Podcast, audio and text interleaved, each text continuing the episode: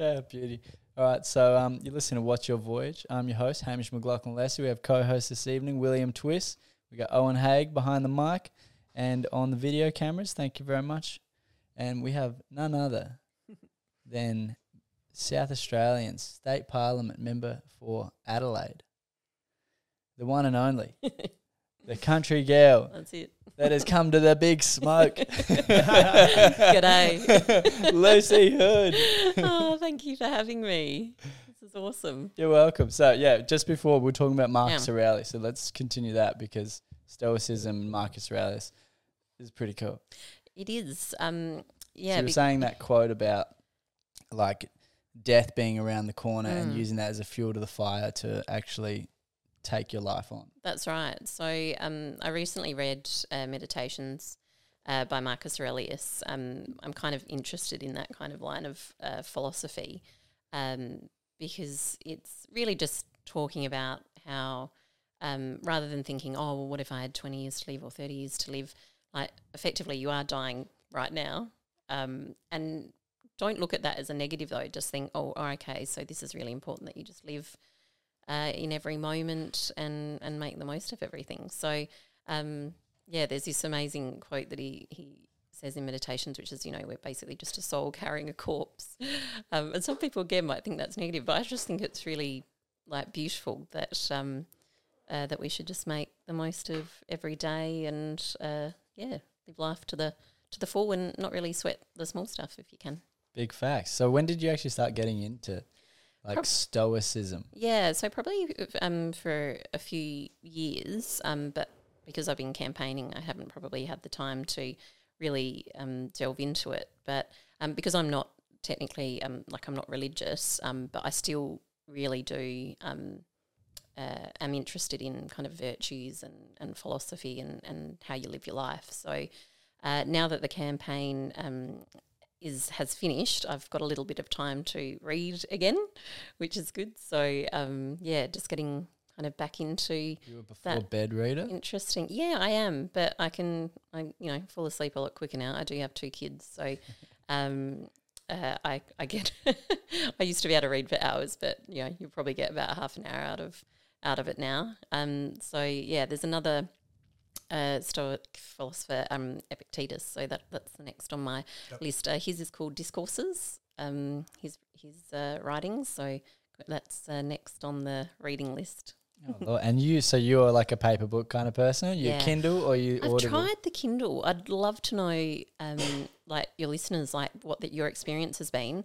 I went with the Kindle, really just loved it, smashed it, uh, and then it kind of went flat one day, and I haven't recharged it, and I've gone. And I and I've You gone back to paper books. You died on me. You yeah, can't. it's like I thought you'd live forever. No, um, and I've gone back to paper books again. I don't know. Just like a moment of rage, like my paper book didn't die. I, I think I prefer hard copy as well, just to get off the devices. Yes, That's a big thing. I can't continuously be on a device like for 10, 12 hours a Yeah. day. that's right. That's a lot of time. Yeah. Yeah. yeah, I go Audible now. Uh, oh, is where I can because I just drive heaps. So it's like being able to just listen Yep. is and like be, you know, minorly concentrating on something like driving. Like it's something that's pretty second nature by now.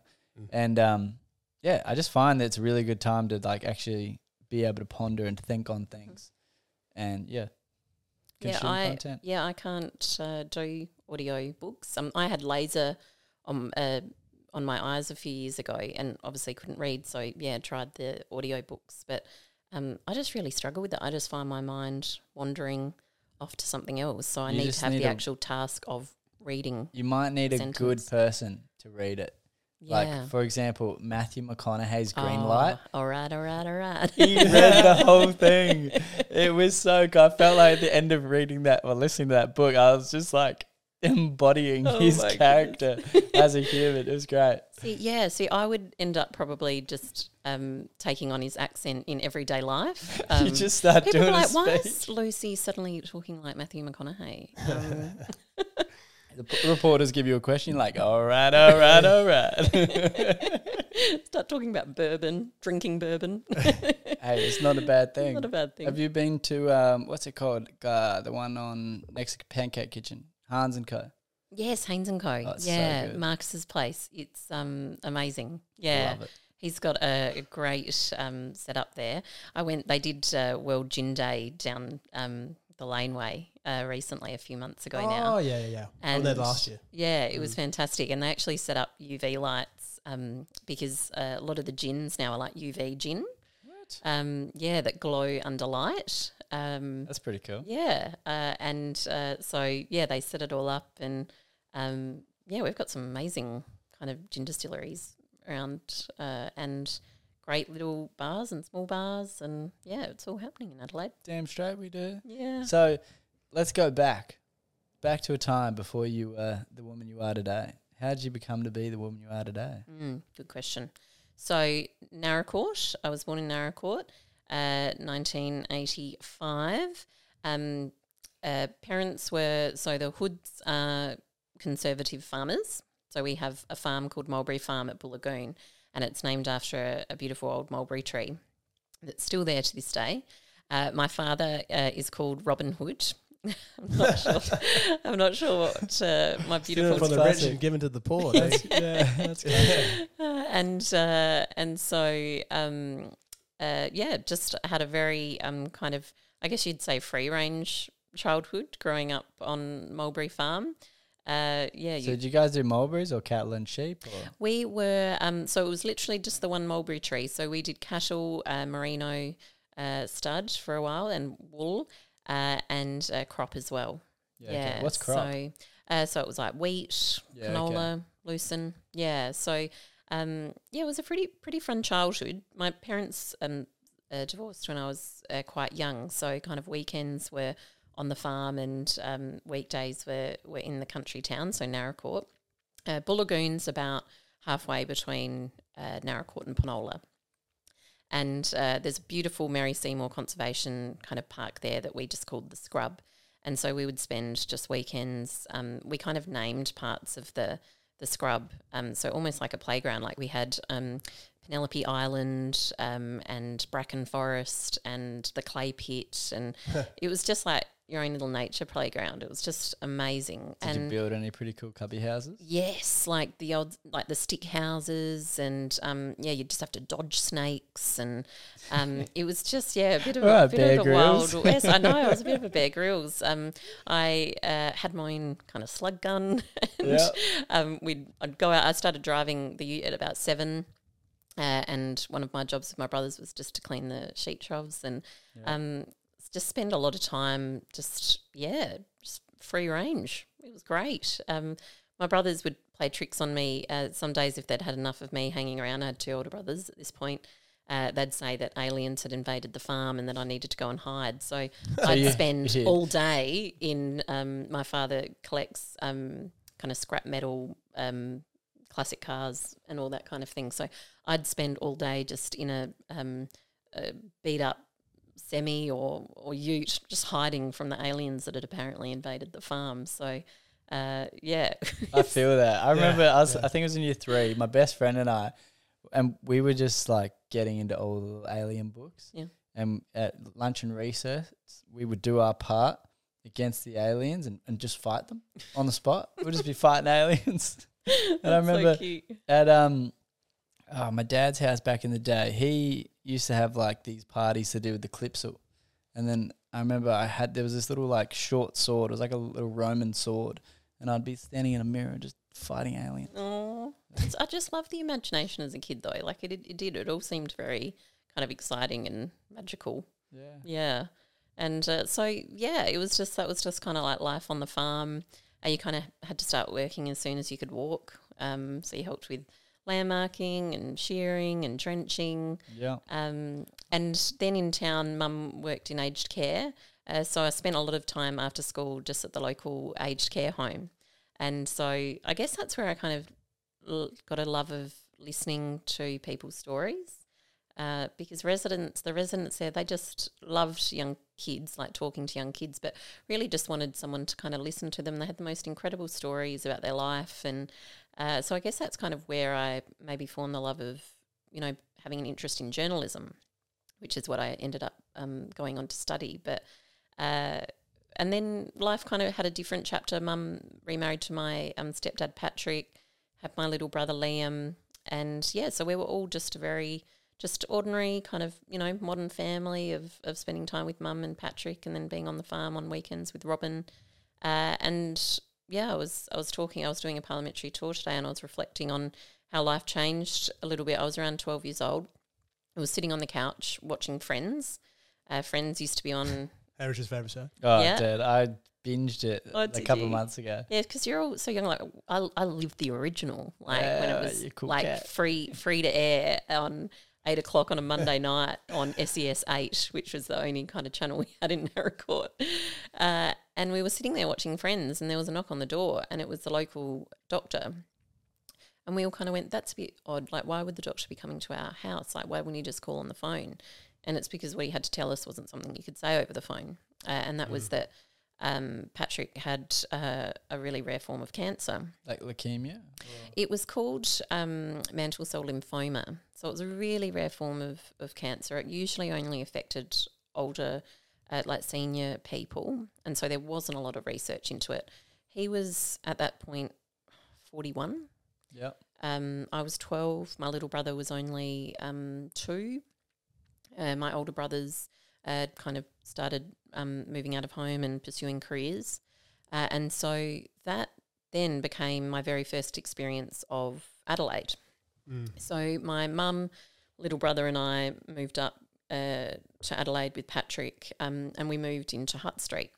The social worker at the Royal Adelaide Hospital organised us a apartment in Hutt Street. Um, there's a little bottle green door there, where and I never forget it. And um, moved in there, and uh, my mum and I would push my little brother in the stroller to the old Royal Adelaide Hospital every day, spend the day with Patrick while he had treatment, and then go back to the apartment in the in the evening. And so that was my very first experience of the city. Uh, and so, being from a country town, I always just thought that you only found communities in a country town, but it was really lovely just moving into that main street and feeling um, welcomed to that uh, community um, in what was a really challenging time. And uh, How old were you at this point? about 12. Yeah. Okay. Yeah.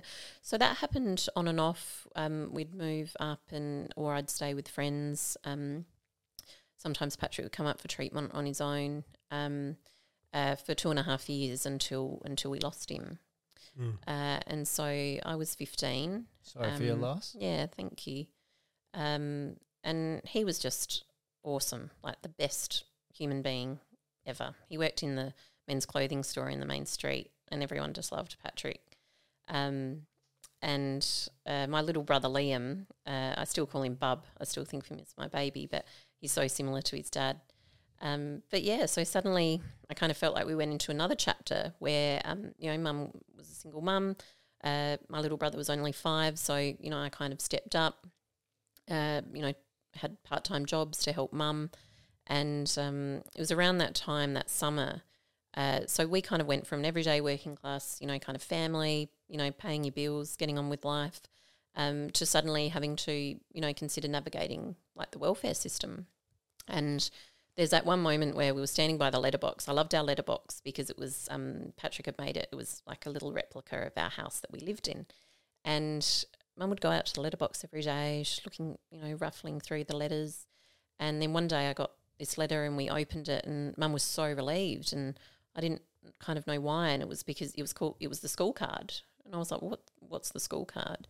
Um, and it meant that um, the school card is, um, f- for those listeners who don't know, is just a, a form of support for low income families to help them pay for uh, this the fees and services charge of, at a public school. So basically, your school books and Yeah. and things and pencils and pens, etc.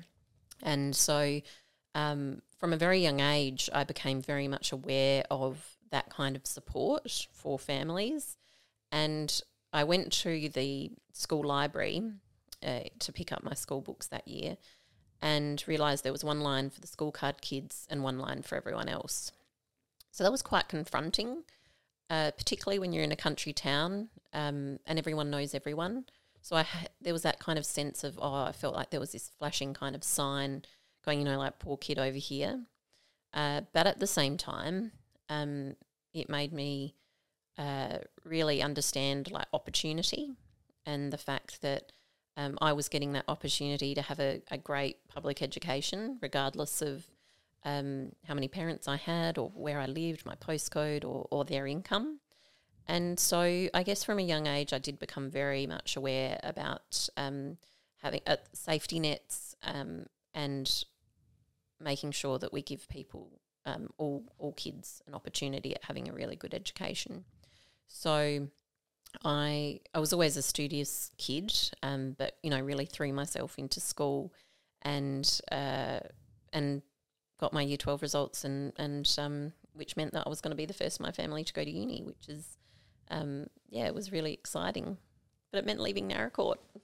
Well done. Yeah, so I mean Tatum, you know, who we your listeners would know um, from in a very similar situation uh, with that. So it's just um, I, but it bittersweet because it meant leaving the country town that I loved um, and my mum and my little brother and moving to the city, to the big smoke. Yep. So my housemates and I, we cried all the way from like Naracoorte to Coonalpyn.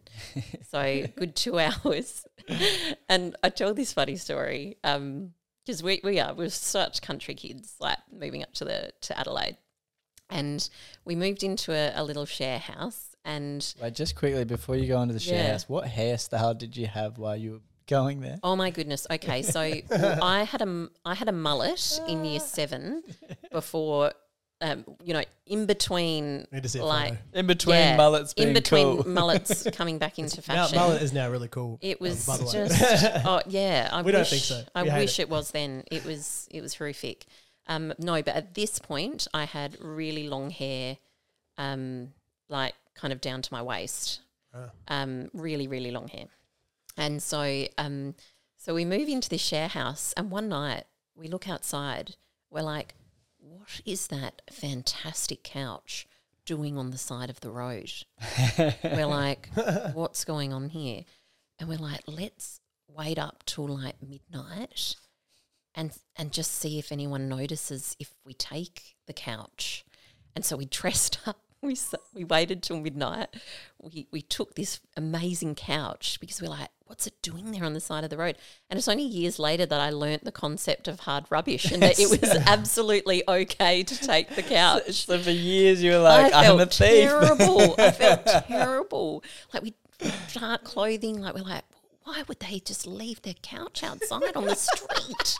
Why would you do that? we did that for years. Uh, Dad would always like, oh, we'll go around the neighborhood, and see if you can find some good antiques. oh, oh dude. my goodness! Dulwich was always so good for it. Wow, I could have had a really good night's sleep like that, but instead, no, we waited up till midnight. Um, so yeah, that concept of hard rubbish, like we were such country, country kids, and um, uh, so yeah, went to uni, um, studied. I was studying journalism and international studies, um, and attempting to learn French. I was terrible, terrible at French. Yeah, I feel you. I got kicked out of class every French lesson. Well, it was just a big step up. Like the first year was real beginner, and the second year she's like cinq on, cinq on, set some, and I was like, what? Like I couldn't even find the page that we were on, let alone anything else. So no, I thought it wasn't for me. Um, and but I am the type of person who kind of wants things done yesterday, and so two years into uni, I was like, okay, I want to be a journalist now. Um, and I noticed that the advertiser were advertising for cadetships. So I decided to throw my hat in the ring, not not expecting anything, thinking no, it'd be good to get through that that process. Um, I always joked I had a um, a face for radio and a voice for print, so I thought print's the way I'm going to go, and uh, so I applied for the cadetship and was just you know it was just great that I was able to um, go through the various stages of the cadetship. They had a test, you had to write a story, couple of interviews, and I gained one of these cadetships. So I was 20 years old and started um, and took leave from uni to to start a a, a career as a, a print journalist. So Gung ho, look at it you. was yeah, it was really good fun. Um, f- funnily enough, I I got the job of fashion editor, which is so strange considering I was this like country kid that with a mullet. only recently had had a Right. mullet. Um, and pretty much, you know, thought socks and sandals was the, the height of fashion. Oh, it is now. That's I know. now. I, I I feel like I was twenty years ahead of my time. Um, and so I'd never forget. I went to Australian Fashion Week, and um, uh, most of my clothing was from Target, and uh, that's Ta- what Tajay. Target, Yeah. as I was saying. And um, uh, there's two main streets in Naracoorte. There's Smith Street and Ormerod Street. I used to work in one of the clothing stores in Ormerod Street, and I had this bag from a shop in Ormerod Street, and this woman was like, "Oh my goodness, your bag is fabulous. Where's it from?" I said, "Ormerod Street." And she's like, London, gorgeous. I'm like, take, take that one. and uh, yeah, I was just such a fish out of water. Um, but it was a great experience. Went to Malaysian Fashion Week, but really my Wait, passion. what? You went Yeah. to Malaysian Fashion Week Yeah, for um, like working for the Advertiser. Yeah, and That's so cool. and I mean, goodness, I, again, like twenty years old, completely out of my depth. Hadn't um, I'd travelled to New Zealand before, but hadn't travelled to an Asian country.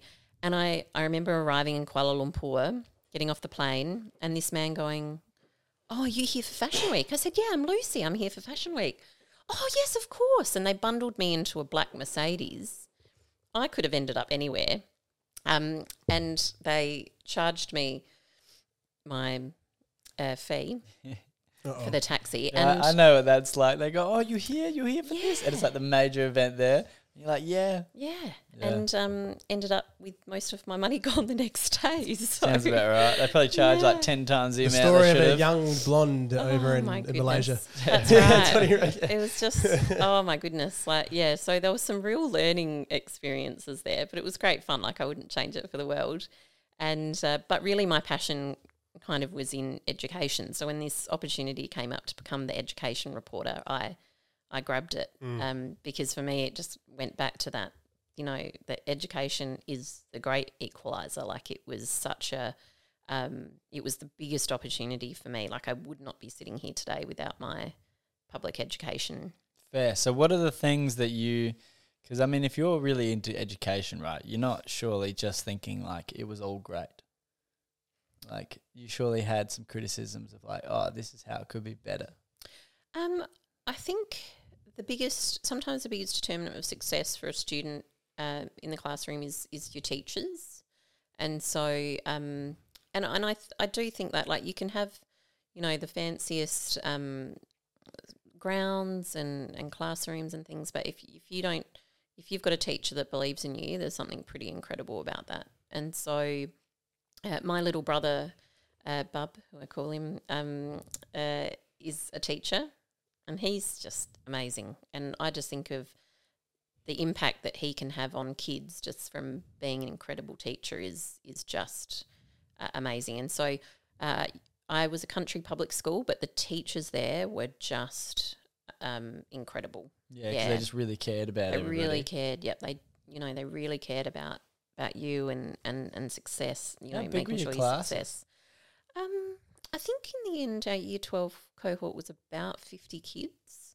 So classes for the, weren't big cl- for the whole class? for the whole year twelve. Okay. For the whole year twelve. Ah, so you probably had like what twelve person classes? Yeah, maybe less. Oh, that's so good. Yeah. Um. It's like your university. Yeah, right. I, I went to private university to get that. yeah, and I mean, a lot of the subjects sometimes weren't offered, so you had what was called open access Okay. subjects. Um, my brother did a, a lot of those in year 12. Um, but really, it was just brilliant teachers. And sure, I might not have had opportunities, you know, like exchanges or, or trips overseas or um, anything like that, but I had uh, great teachers, and I think that was that's the biggest difference. Yeah. How do we make our teachers better? Yeah, so um, uh, I obviously became a public policy director for, for Peter Malinauskas during opposition. So this was uh, working on the education policy with uh, Dr. Susan Close, our deputy premier, uh, was one of the first things we started working on in opposition.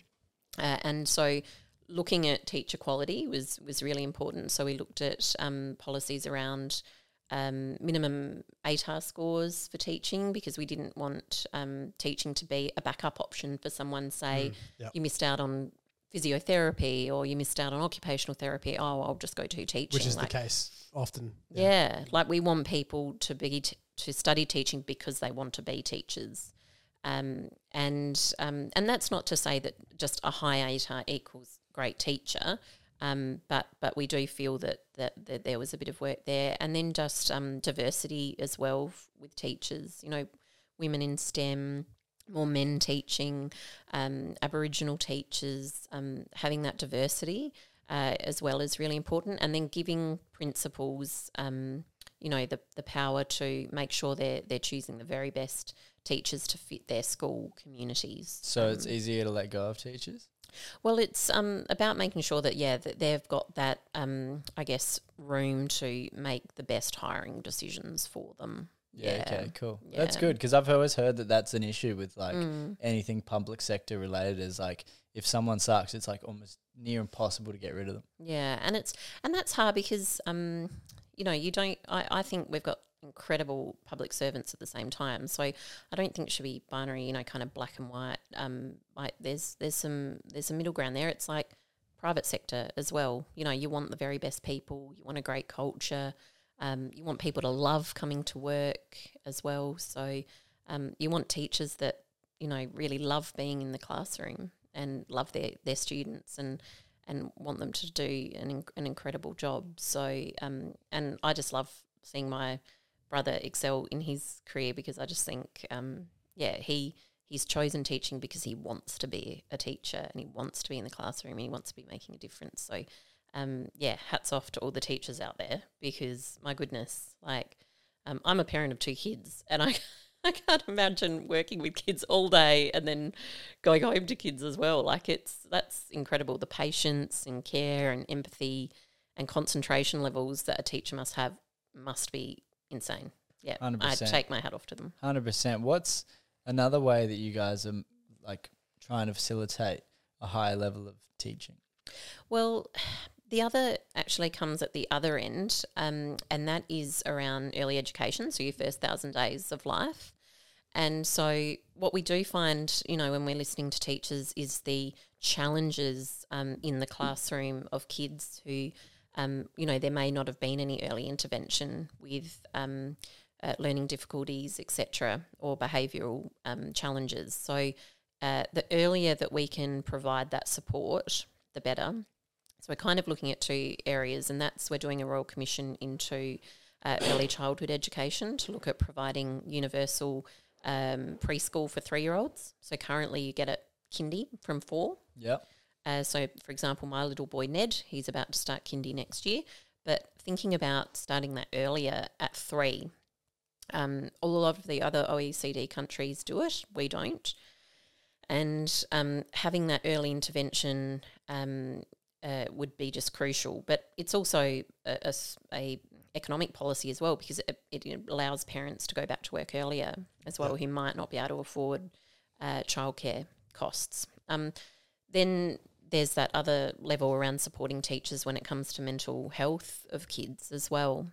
Uh, so I'm not quite sure of the statistic. It might be that a mental health um, issue can can emerge from like kind of 14 years old, and um, you know it shouldn't be up to teachers having to shoulder um, that um, responsibility of, of assisting those kids. So we've actually spent a huge amount of money in um, in mental health for kids around creating a central pool of like social workers, psychologists, etc.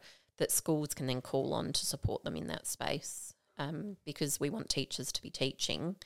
Um, you know, not having to take on all of these other extra responsibilities. Yeah, fair. Do, have you found that kids these days are a bit more like open to going to a psychologist and stuff or a counselor at school? Because I know that when I was at school, like it was pretty Oh yeah. few and far between that would actually ever go Yeah. take those No, resources. they were. If you saw someone go to the yeah, you'd be like, something's wrong with you. well, those you'd bully them. Really? Yeah. yeah. Yeah. We had an amazing, I guess, the, was it a chaplain? Trev at our school. He was Trev? incredible.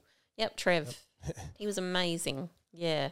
Um, but you're right. I it wasn't something that I ever accessed. Um, when I went through a couple of challenges uh, at school, no, I didn't. Um, I can't say what young people are like these days because my kids are six and three. I don't usually um, spend a lot of time with kids around that 14 years old. But I think I'd like to think that we are having a much bigger conversation around mental health and making mean- sure that It's definitely grown in terms of talking about it. So you'd assume that that would flow on, but you don't know because kids are Kids Yeah. are weird, you know. The biggest damage was the biggest damage was when some state governments decided to shut schools down.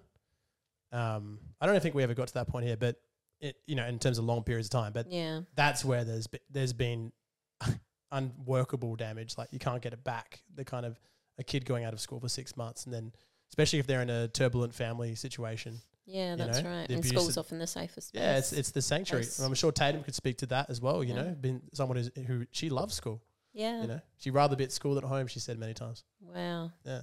Yeah, that's right. Yeah, I think I don't think you realise um, what impact that that would have on a young person. Like it's yeah, often I think you get that stage in high school maybe where yeah you start probably not drifting away from your parents, but your friends become your universe, and that's who you talk to, and that's who you share with, and taking that kind of away would make a huge um, would have had a huge impact. Like I think um, you know in my early twenties, so um, I went off and moved to London, worked in a pub. Like I don't realize if someone had maybe taken, and that that was such an incredible experience that kind of formed how I then lived out the rest of my twenties. Um, uh, so if I hadn't had that experience, like yeah, so that that opportunity got taken away from a lot of people, either finishing school and wanting to look for a gap year, or uh, kids um, finishing uni and maybe just wanting to go off on an adventure before you know really delving into their career. So I feel that's important. The Yeah. adventure, like at the end of the Yeah. day, like what what is life about? yeah, You know, is it about working or is it about like enjoying this little one in like a trillion chance of actually being in existence? yeah, it was it Yeah. was great. Like it was hard, but it was so much fun. Like we were getting paid like five pounds an hour, just working behind a bar. It was so humbling. Like no one cared if you'd gone to uni or what public. You know, you know Adelaide. Everyone asks where you go to school. No one cares in London where you went to school. Um, they just come in. They're like, "Can I have a Foster's top love or a you know like a a, a black sheep?" Bit, a which bit of warm beard goes down a Yeah. trait, bit of room temperature. And it was so yeah. humbling because we were there 2008 during the global financial crisis in London, which Australia, I don't know, really felt as much of the effects, but over there it was huge. Like people were losing their jobs. And I was often the first person that people would um, meet after losing their job because the local pub was really an extension of your living room. So people would lose their job, they'd be made redundant, they'd come in to the pub, and I was the first person they spoke to. And so um, that was really humbling um, to to listen to these people going through the toughest times of their life. And again, just really highlighted me the importance of um, just listening to someone's story. So fair. What was one of the most tragic stories that you came across?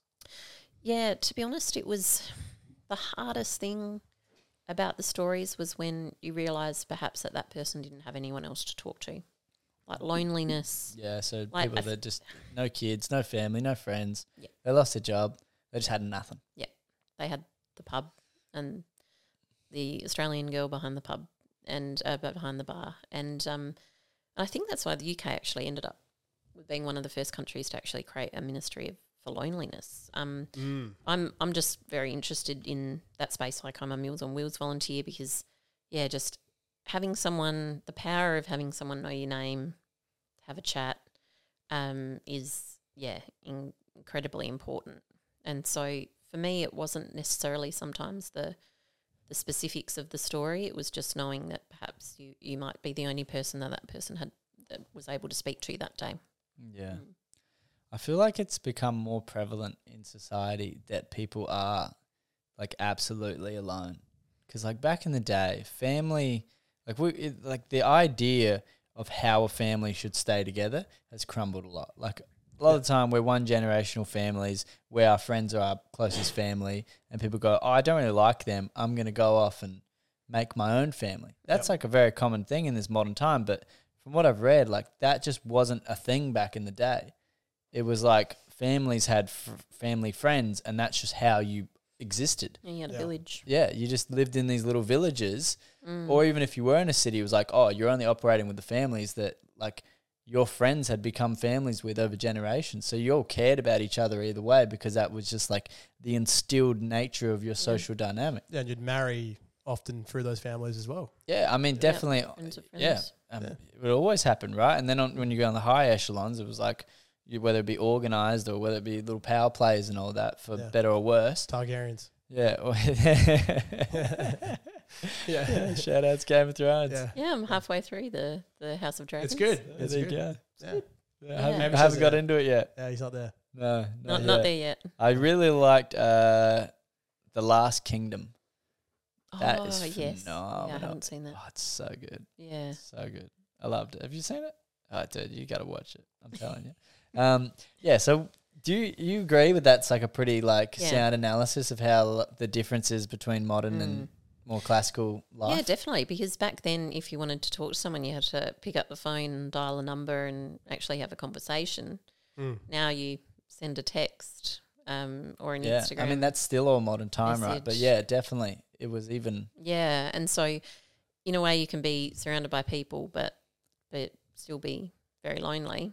Um, or have you know twenty thousand followers on Instagram, but um, not maybe feel like you have a, a genuine connection. So um, yeah, I it, it's one of the reasons I was saying uh, before we started. You know, I have Parliament tours. Um, I try and do them like once a month, and um, I'll just you know pick people who might have had a significant birthday, might have moved into their uh, community, uh, turned eighteen, and rolled to vote for the first time.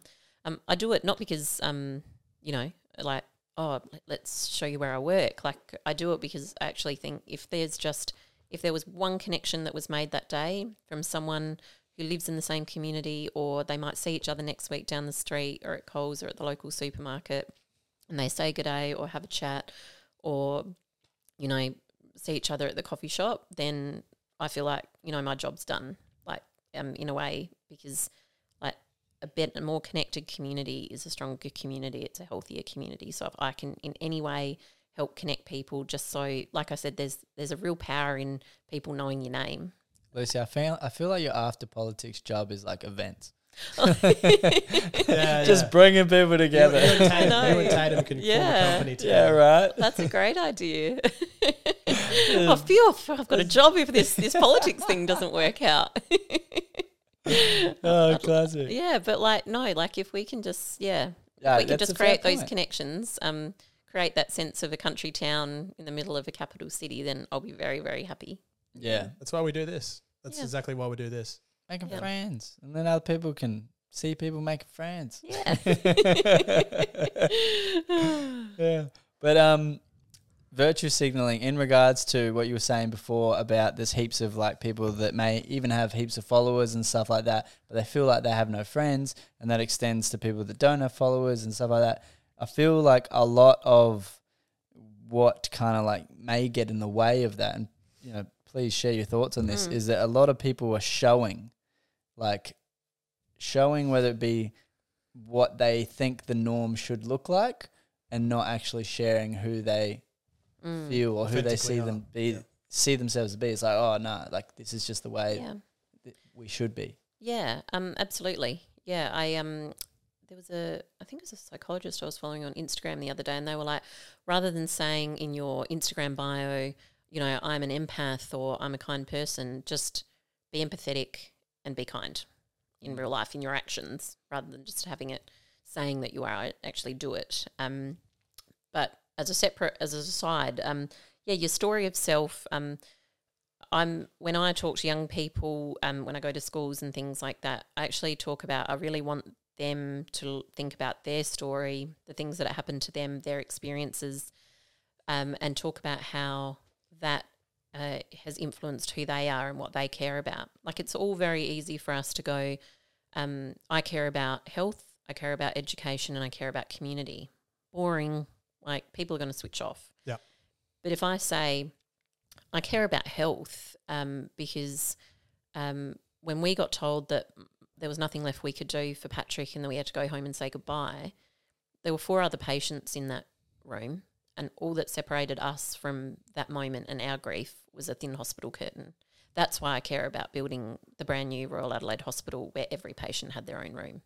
That's why I care about health. Yeah. Um, the reason I care about education because I've stood in a line where there was one line for the School Card kids and one line for everyone else, and I knew that that was my opportunity to have a crack at a great education and become the first in my family to go to uni. That's why I care about education. Why do I care about community? Because I grew up in a country town where it's in my DNA, and I moved to a main street in the middle of a capital city and still felt like I was part of a country town. That's why I care about community. So, um, when you're don't just say, yeah, I care about X, Y, and Z. Like actually delve into your life, delve into your past experiences and how they've shaped you, because that will say so much more about what you care about and what you're fighting for. Yeah, I love that vivid sharing. I've I've learnt through like personal development. They they share they shared with me how to share like that, which is like you know bring people to the present moment, like you'd see in a book. When you read a book about something happening, you're like, you know, and there was a cat and it was running through the little garden there and there was all trees and it was brushing around it and it was just chasing this little mouse that's running and its tail's wiggling and then it leaped and it got it in this ferocious manner and just bit it. You're there. You're hearing that. there. You're seeing that. I, was, just I'm came very up excited, with that. Very excited. I just No, came, you that know was- what I mean? but Like, yeah, or you could have said the cat chased a mouse. yeah, right? Exactly. Boring. Exactly. Yeah, like it's like yeah, describing how you felt in that moment. It's just lively. Or, yeah, like it's just storytelling. Um, but it's you know I always say to someone when they're like, oh, I've got an interview, or like I'm like, you're the expert on you. No one knows you better than you. So just relax. Like you've got all that experience, all those stories. Um, just no one knows you better than you. So just tell those stories, tell those experiences. How did you feel? What was the um, you know, what was the weather that day? What was the color of the flowers? Like, yeah. Will, you got something to say? But following on from Hamish's point about, uh, I suppose, identity. This is something I always wonder because I would say, you know, clearly I'm on the right side of politics, and sometimes I get annoyed at right wing activism. Goes too far, whatever. Is that the same with you? Been in the Labor Party, been in the left side of politics. You know, obviously, potentially marginally on the left side of politics. Uh, does left wing stuff sometimes irritate you and frustrate you? Does left wing left wing activism frustrate you at all? Not really. And I, I would probably say that it's because of my background. Um, so, like I was saying before, from a conservative um, liberal farming family, um, you know, I'm pretty sure Nana, my Nana, shout out to Nana, she turned 100 a couple of weeks ago. Uh, but I think she was a like card carrying liberal. Um, so I've grown up in an environment where people had very much different political views. And so I saw that as a strength because um, I'm of the view that you don't grow or you can't have a decent argument if you're just stuck in an echo chamber. So I actually um, find people from from both sides, far right, far left, really interesting because it's important to actually listen to those arguments. Um, you know, think about them, maybe sit on them, um, and then form your own view of where you're where you sit in in that spectrum. So um, no, it doesn't necessarily bother me. I'm I am all for people who um, passionately believe in something and are able to uh, intelligently articulate their view. Um, and my brother ran as a Liberal candidate uh, at the election. I ran as a Labor candidate, and we're best friends. Like we're best mates. Like, and we have very different political views on a lot of things, but um, we can have an argument um, or a debate. Uh, sometimes agree to disagree. Sometimes it'll get a bit robust. So I Um, feel like that in itself, that is a beautiful expression of like civil discourse. Yeah. mm, But I feel like that's that's leaving. That's- if not, and- has left that- for so many people. That's not on, Mm. and that's definitely not the mainstream on the left, respectively, of politics. Is that you, for, even for us, like there's some shows that won't potentially have us on because we're of a certain politics, but we we find we'll have anyone on because that's what our kind of philosophy is. yeah. But it sounds like that's your philosophy as well. But from our general goings about, that's not the norm. Yeah. Uh, Look, it's yeah, it's um a fine line because some some people will find some views unacceptable. Mm. Certain views. Hey, Um, what are your thoughts on freedom of speech then? well, I'm a journalist, so um, or former journalist, so um, but if a um a certain view is going to harm someone or hurt them, What defines Um, harm or hurt in your view? Not offend. No, no, no. I'm asking. I'm asking. oh, it's a it's a fine line, isn't it? Again, it's that spectrum of um, yeah, you might not find that a, a certain view offensive, but other people do. Um, but is offensive the line? uh, no, because offensive can can hurt. offensive. You know, you can offend someone, but that can really, really hurt. Um, and um, uh, it, it depends on the topic, I guess. But um, yeah, like I'm, I'm for you know people expressing their views, but at the same time, uh, if it um, moves into actually hurting people or damaging people, damaging their confidence or their ability to feel uh, confident about who they are and how they move through life, then But don't you think that don't think somebody could okay. like that we are not also self-determining humans that can like respectfully not take on board that that's not us and that's uh, someone else projecting themselves and go you know what? You're saying that and i let you say what you ever want to say but like nah man this is me. I'm not that. Because i feel like unless we can go to those extremes of being able to communicate and potentially risk offending each other. You know, we're sitting here, we're Mm. clearly like having discussions about, you know, we haven't got that touchy subjects yet, but like touchy subjects that we could risk offending each other. And Mm. like, if I'm not a prick, then like, yeah, I'm gonna like make sure I try to not offend you as much as possible, so I can still get my point out, but then also be considerate. Um, and I think that's nice and that's courteous and that's that's more manners. But do I think that in terms of the freedom of speech that that I shouldn't be allowed to try and push that limit based on what I believe and what I feel to someone that may not believe or feel the same way? Mm. Because how am I supposed to learn the actual raw authentic of what you feel and believe that may also hurt my feelings? Yeah. Well, I think it comes down to discrimination then. Um, you can have different views, but as long as you're not discriminating, as long as you're not, you know, you're not being racist, you're not being sexist, um, not being ageist, and um, as long as you're not discriminating someone, I think it's it's okay to respectfully argue your view. Yeah. See, I for that, and also in regards to discrimination, um, isn't correct me if I'm wrong because you may know the laws better than I do. Um, that discrimination is when you are preventing someone from actually having an opportunity based on discrimination. So, for example, like a job, for example, like travel, or even being able to say what they want to say Mm. because of that, you know? Mm. Whereas, like, if we're having a discussion of ideas and we're battling each other, and I do say something that you see as sexist or vice versa, Yeah. why should that not be allowed?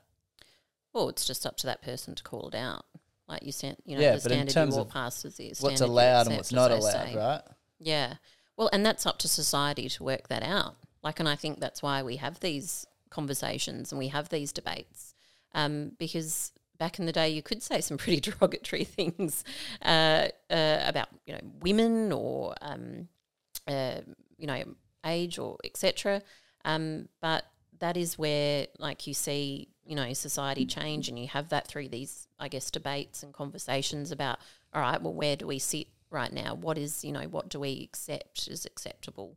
Um, and um, I would, I would like to think that we're constantly improving.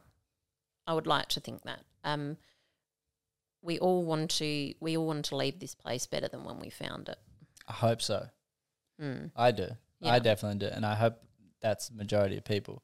Mm. Majority of people I've met, definitely. Some, Mm. some no. Some, you know, a bit like the Joker, want to cause chaos for the sake of causing chaos. Yeah. But um, in regards to us moving in a positive trajectory, do you have a concern at all that we are moving towards something that is maybe like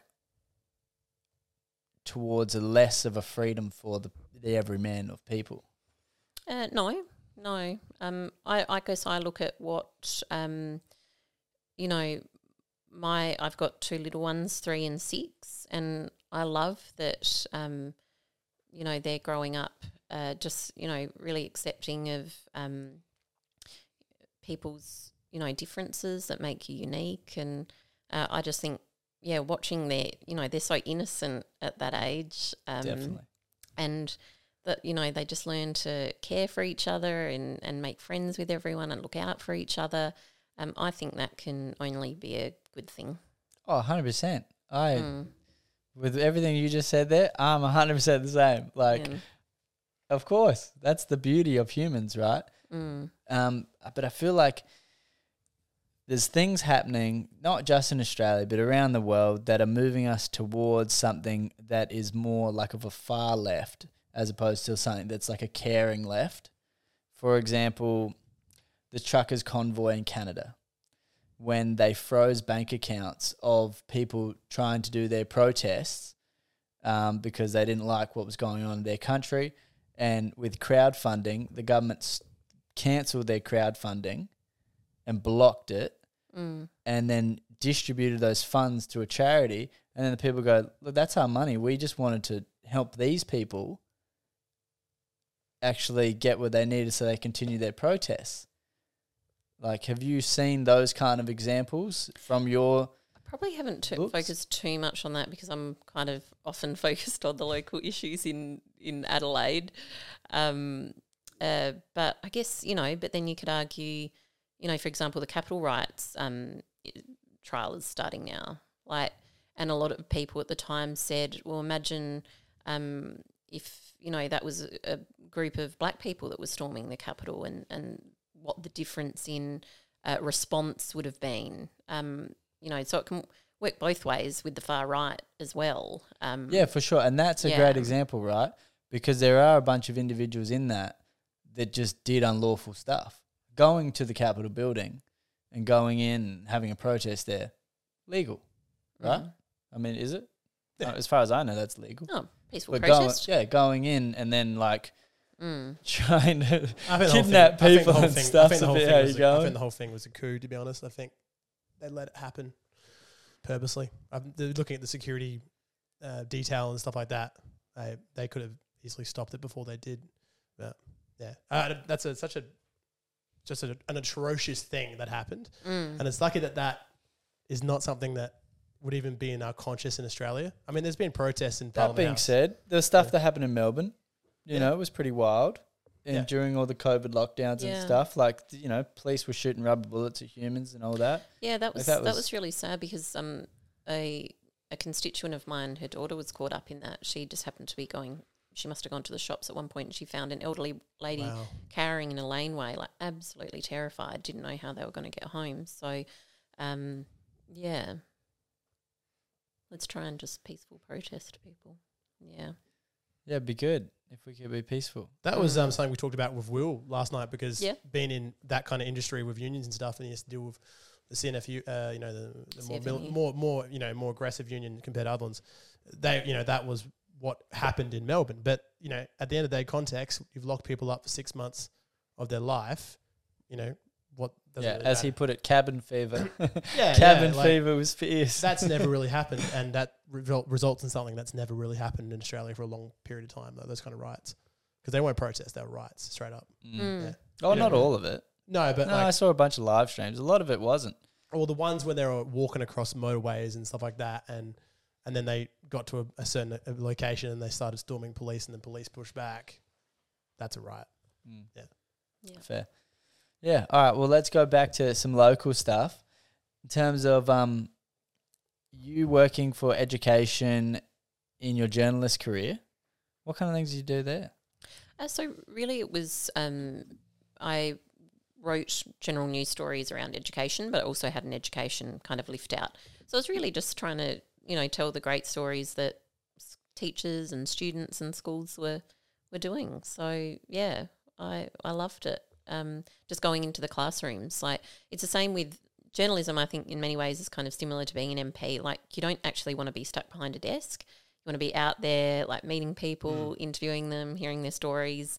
Um, same with being an MP. Like I um, hate it if I'm just stuck behind my desk in the office. Like I just want to be out there, um, connecting with people and and talking to people. So um, yeah, that was excellent. I really loved it. But it got to the point where I wanted to, like, I was hearing what people were telling me, particularly challenges around education.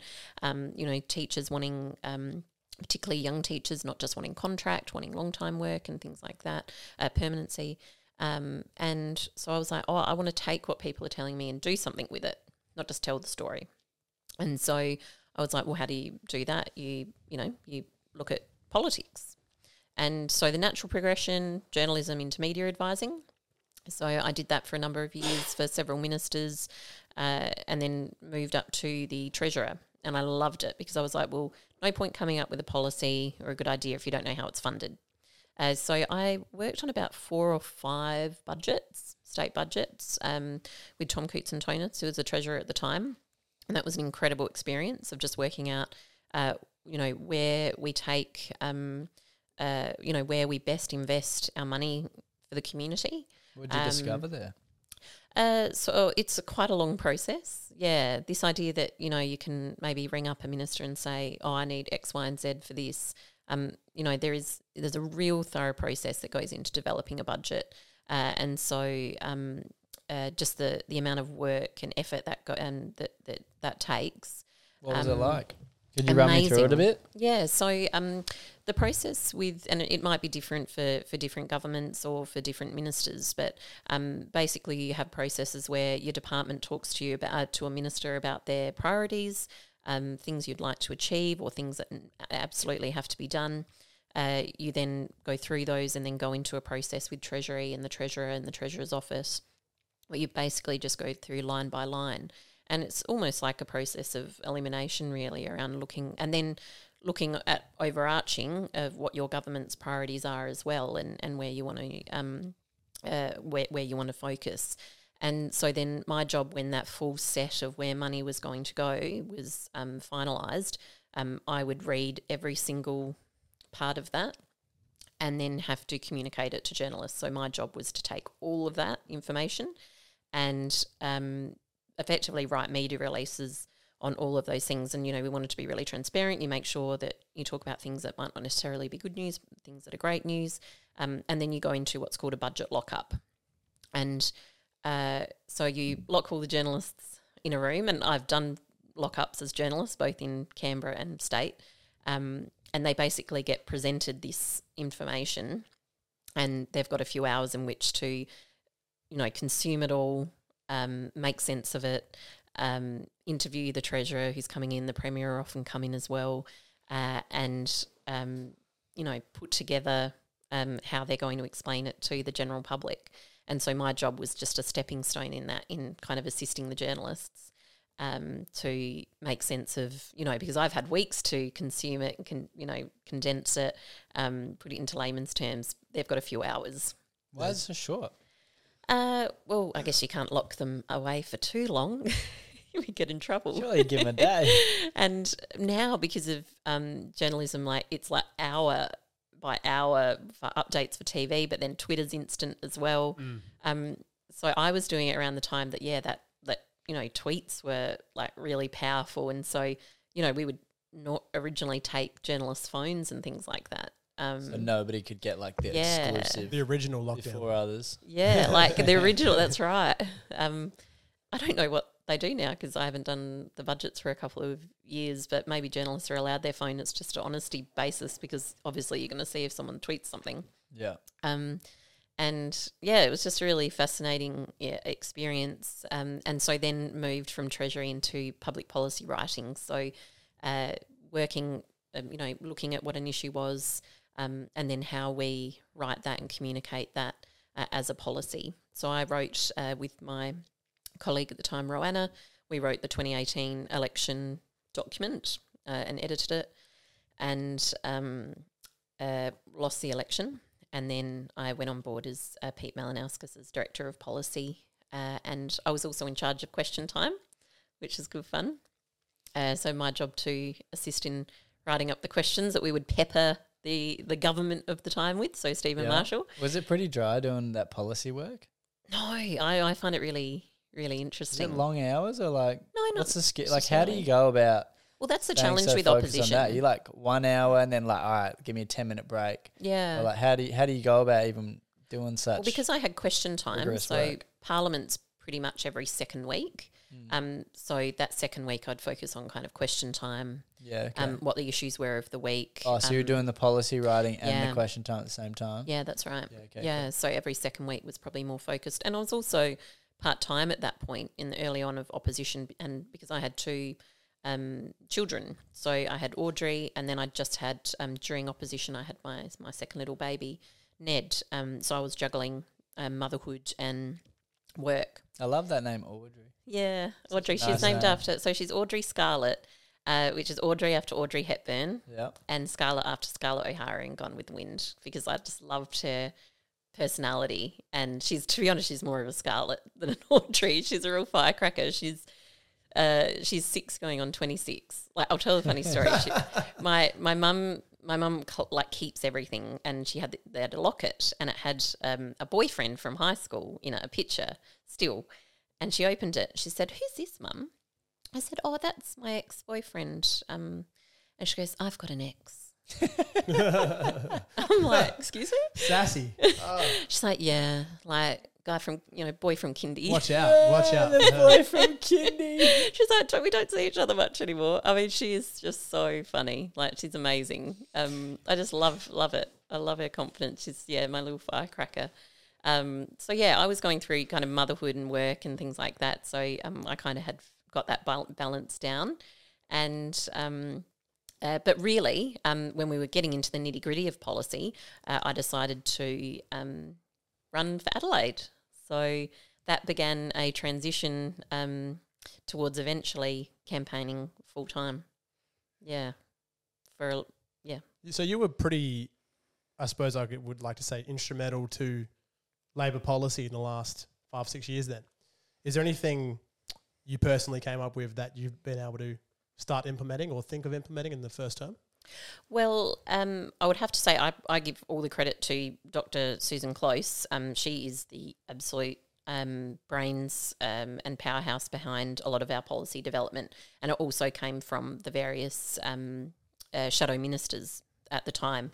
So I was really just that person to help um, pull it together and, and write it. So um, I'm certainly not going to to claim credit for our policy um, document, but one of the ones that I did um, was quite passionate about.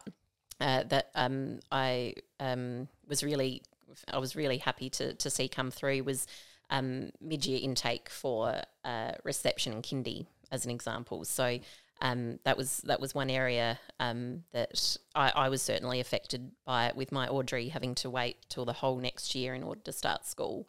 Um, and that can have a big impact on kids. Like again, it's like you know the earlier that we can, and it's it's just giving parents that choice. Some kids might be too young to start, others might might have waited too long. So it's little things like that. Um, I What remember. defines that? Like, how do you figure that out? Oh, it's tough. Um, so basically, um, they had a um, first of May cutoff. So if your child like, hadn't do you turned know? five, Oh, so they have to be five. It's They had to be like, oh, they're five. turning five in a couple of weeks. Let's put them in. yeah, they had to be five by May one, and if they weren't, and so Audrey was May twenty one, so she missed out on Ah. starting school that year by three weeks. Stitched. Um, and and so again, it was apparent knowing or not whether Audrey was born ready for school. I think she came out of the womb like ready to, to start school. So, um, but for every parent, it might be different. So it's just giving them that choice um, around making decisions for their own kids. So um, it's little things like that that you go, yeah, like. You know, for for kid, for people who aren't engaged in politics, like they need to realize every element of their life is somehow being shaped or influenced by politics or a To a quote law myself. or to quote regulation. myself, Are you quoting Yeah. Will Oh like my five goodness, I'm years so ago? sorry. Politics Plagiarism. matters, man. Yeah, politics matters. The It's funniest like, thing is I said that a week before you came on the radio show. oh really? Uh, That's yeah. amazing. There's a, there's a there's a clip of me saying that. Oh, that's Hamish- yeah. Like yeah. people don't like like it affects so much of your your get life from when you flick a switch or yeah, like Well, stop at a traffic some, light. Let's talk about some policies then, because obviously, being the seat of Adelaide, there's a lot of things going on. You know, Yep. you've got the um, the live music grant, yeah, aquatic centre, uh, the women's and children's um, Mhm. changing of the location. Uh, you've got Melbourne Street. You have got city homelessness, Hutt Street. Hutt Street. Yeah, That's let's, street. Yeah, let's talk about the um, the live music thing because that's something that we're passionate about. Yeah, I know. It's um uh yeah, we've got a real push around that for live um music. Um because, you know, I think we'd all agree like one of the industries that was hardest hit during COVID, like if you're an artist, Mm. um Yeah, facts. that just would have been Crushing. so crushing. Yeah, Yeah. Like, I know heaps of people that they were like pretty well just at the cusp of making doing events there full time after Wow. years of like doing venue management and stuff like that. And they were just about to like at the cusp, yeah, doing full time for their own gigs. Mhm. And then it all happened and they couldn't do anything. And they were just livid. I know it would be so devastating. And like what um so actually during the election campaign um I held a fundraiser, um, and rather than keep the proceeds just for the campaign, I actually donated half um, to the UniSA um, uh, art school because my greatest fear, particularly from education, is that how many like kids, like we could have the next like, um, you know, Mozart or, or Da Vinci or something, like not becoming that because they're terrified that there's no future for them in art or music or um, Well, rest assured, um, our creative scene is pretty wild right now. yeah Like I have met some young cats from Adelaide that during COVID they have blossomed because they haven't been able to think about going anywhere, and they've just honed in on their crafts, and like not necessarily for the nightlife related things, but for like whether it be fashion or art or music, like they're just crushing it right that's now. That's amazing We've got a really cool scene like growing right now. It's That's cool. so good. And I try and yeah support live music um, wherever I can. I was at Lion Arts Factory the other day for a concert. Um, last Friday night uh, I was at Thebby Theatre. We've got this incredible group uh, of '60s singers um, called the '64. Uh, shout out to Ben Francis. He's a constituent of mine. Like incredible talent. Like and they were just what was beautiful was just how grateful they were to be performing like to a packed crowd. Like it was just so beautiful and we were all just like like so, like you could just feel the love in the room for for these um four guys because I can't imagine how tough that would have been. And so Andrea Michaels, our Minister for Arts, um, has yeah got a huge push around supporting live music, whether it's giving off those small kind of vouchers or grants for people. Um, the other day uh, we visited a local uh, uh, venue in my community, Cafe Komodo, run by Andrew and Bronwyn, like massive supporters of not just um, emerging artists or people wanting to give it a go, but yeah, just those people who are just consistently plugging away, doing gigs every week, um, you know, to pay the bills, like massive supporters. So we were able to give them a $5,000 grant to um, improve their venue and get better sound um, equipment. So just That's to, big. to improve that. Yeah, and it doesn't sound like much, but for all these, like if you think, if you multiply that across all those little venues, like it makes such a big difference. Um, I'm a marriage celebrant as well. So um, Yeah, I was affected by COVID um, and the events industry. Events When management. did you? Yeah, right. Yeah. You, you already set it up. Uh, when did you become a marriage celebrant along So- this journey? I was like I said, I'm one of these people who wants something done yesterday, and like I had, I was it was mat leave, and I had Audrey, and I was like, well, um, I could walk you in a pram all day, like, but I like I, I need to have, have lots of things on the go, and so I was like, what do I- what's like a really positive, lovely thing to be a part of? Like what what do you like doing? And I'm like, lo- I love going to weddings. like they're just Hamish on Saturday when he goes to his wedding. it's like wedding crashes. I'm like, look, I could become a wedding crasher or I could become Oh, a marriage celebrant. Look, we have to, have to do that one day. I Yeah, have I to crash, I have to crash a uh, wedding. you could be sneaking at the back of the wedding, or you could be right up front. I could be like Isla Fisher in Wedding Crashers, like I have Lucy Hood reporting from this wedding. And so I just studied it because I was like, it again, it had those same principles of journalism, kind of politics of just meeting people, hearing their story, telling their story. It just happened to be a love story. And so I became a marriage celebrant. Um, it was around the time one of my best friends, Nick, who I'd met as a journal at the Tizer, uh, was was con- uh, planning to get married, and he, he that was the first wedding I did. He, uh, Nick's wedding to his wife Amanda, in this amazing mansion called Labassa Mansion in Melbourne. And Whereabouts in Melbourne? uh, oh, I'm not very good with Melbourne geography, like being a, a- country kid. In a suburb? No, Okay. uh, we went to the Stokehouse in St Kilda, which maybe Okay. I don't know if Yeah, yeah, well, St. St Kilda that gives us that a- was lovely. That a was yeah, it was around there, I think. Um, Mm. And I've done um, you know same sex weddings. Did one at the Wheatsheaf. That was amazing. I've done a surprise wedding. That was an engagement party that turned into a wedding.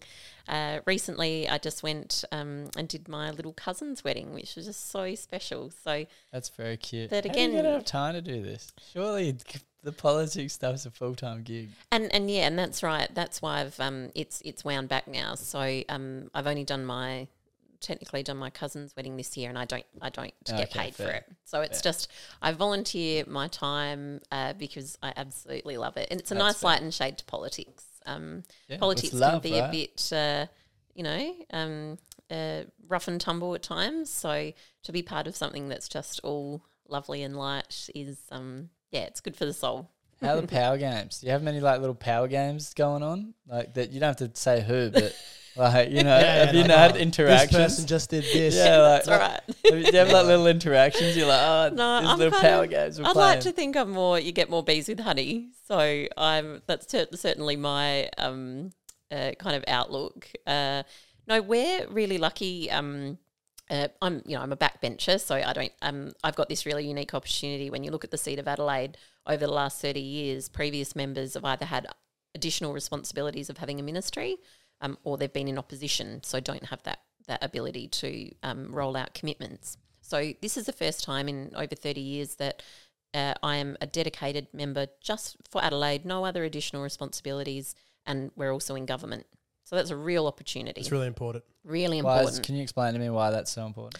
because um, previously a member might have had additional responsibilities of a ministry as well. So they might have um, Like Ministry for Education. for Ministry for Education, you know, Ministry for Agriculture, or Yeah. um, or Ministry for Child Protection, as the former uh, member of Adelaide had, um, or you're in opposition, which means you don't have the power to implement policy and Yeah, you and can't do anything except for scrutiny. That's right. So for the first time in over 30 years, I am the member for Adelaide.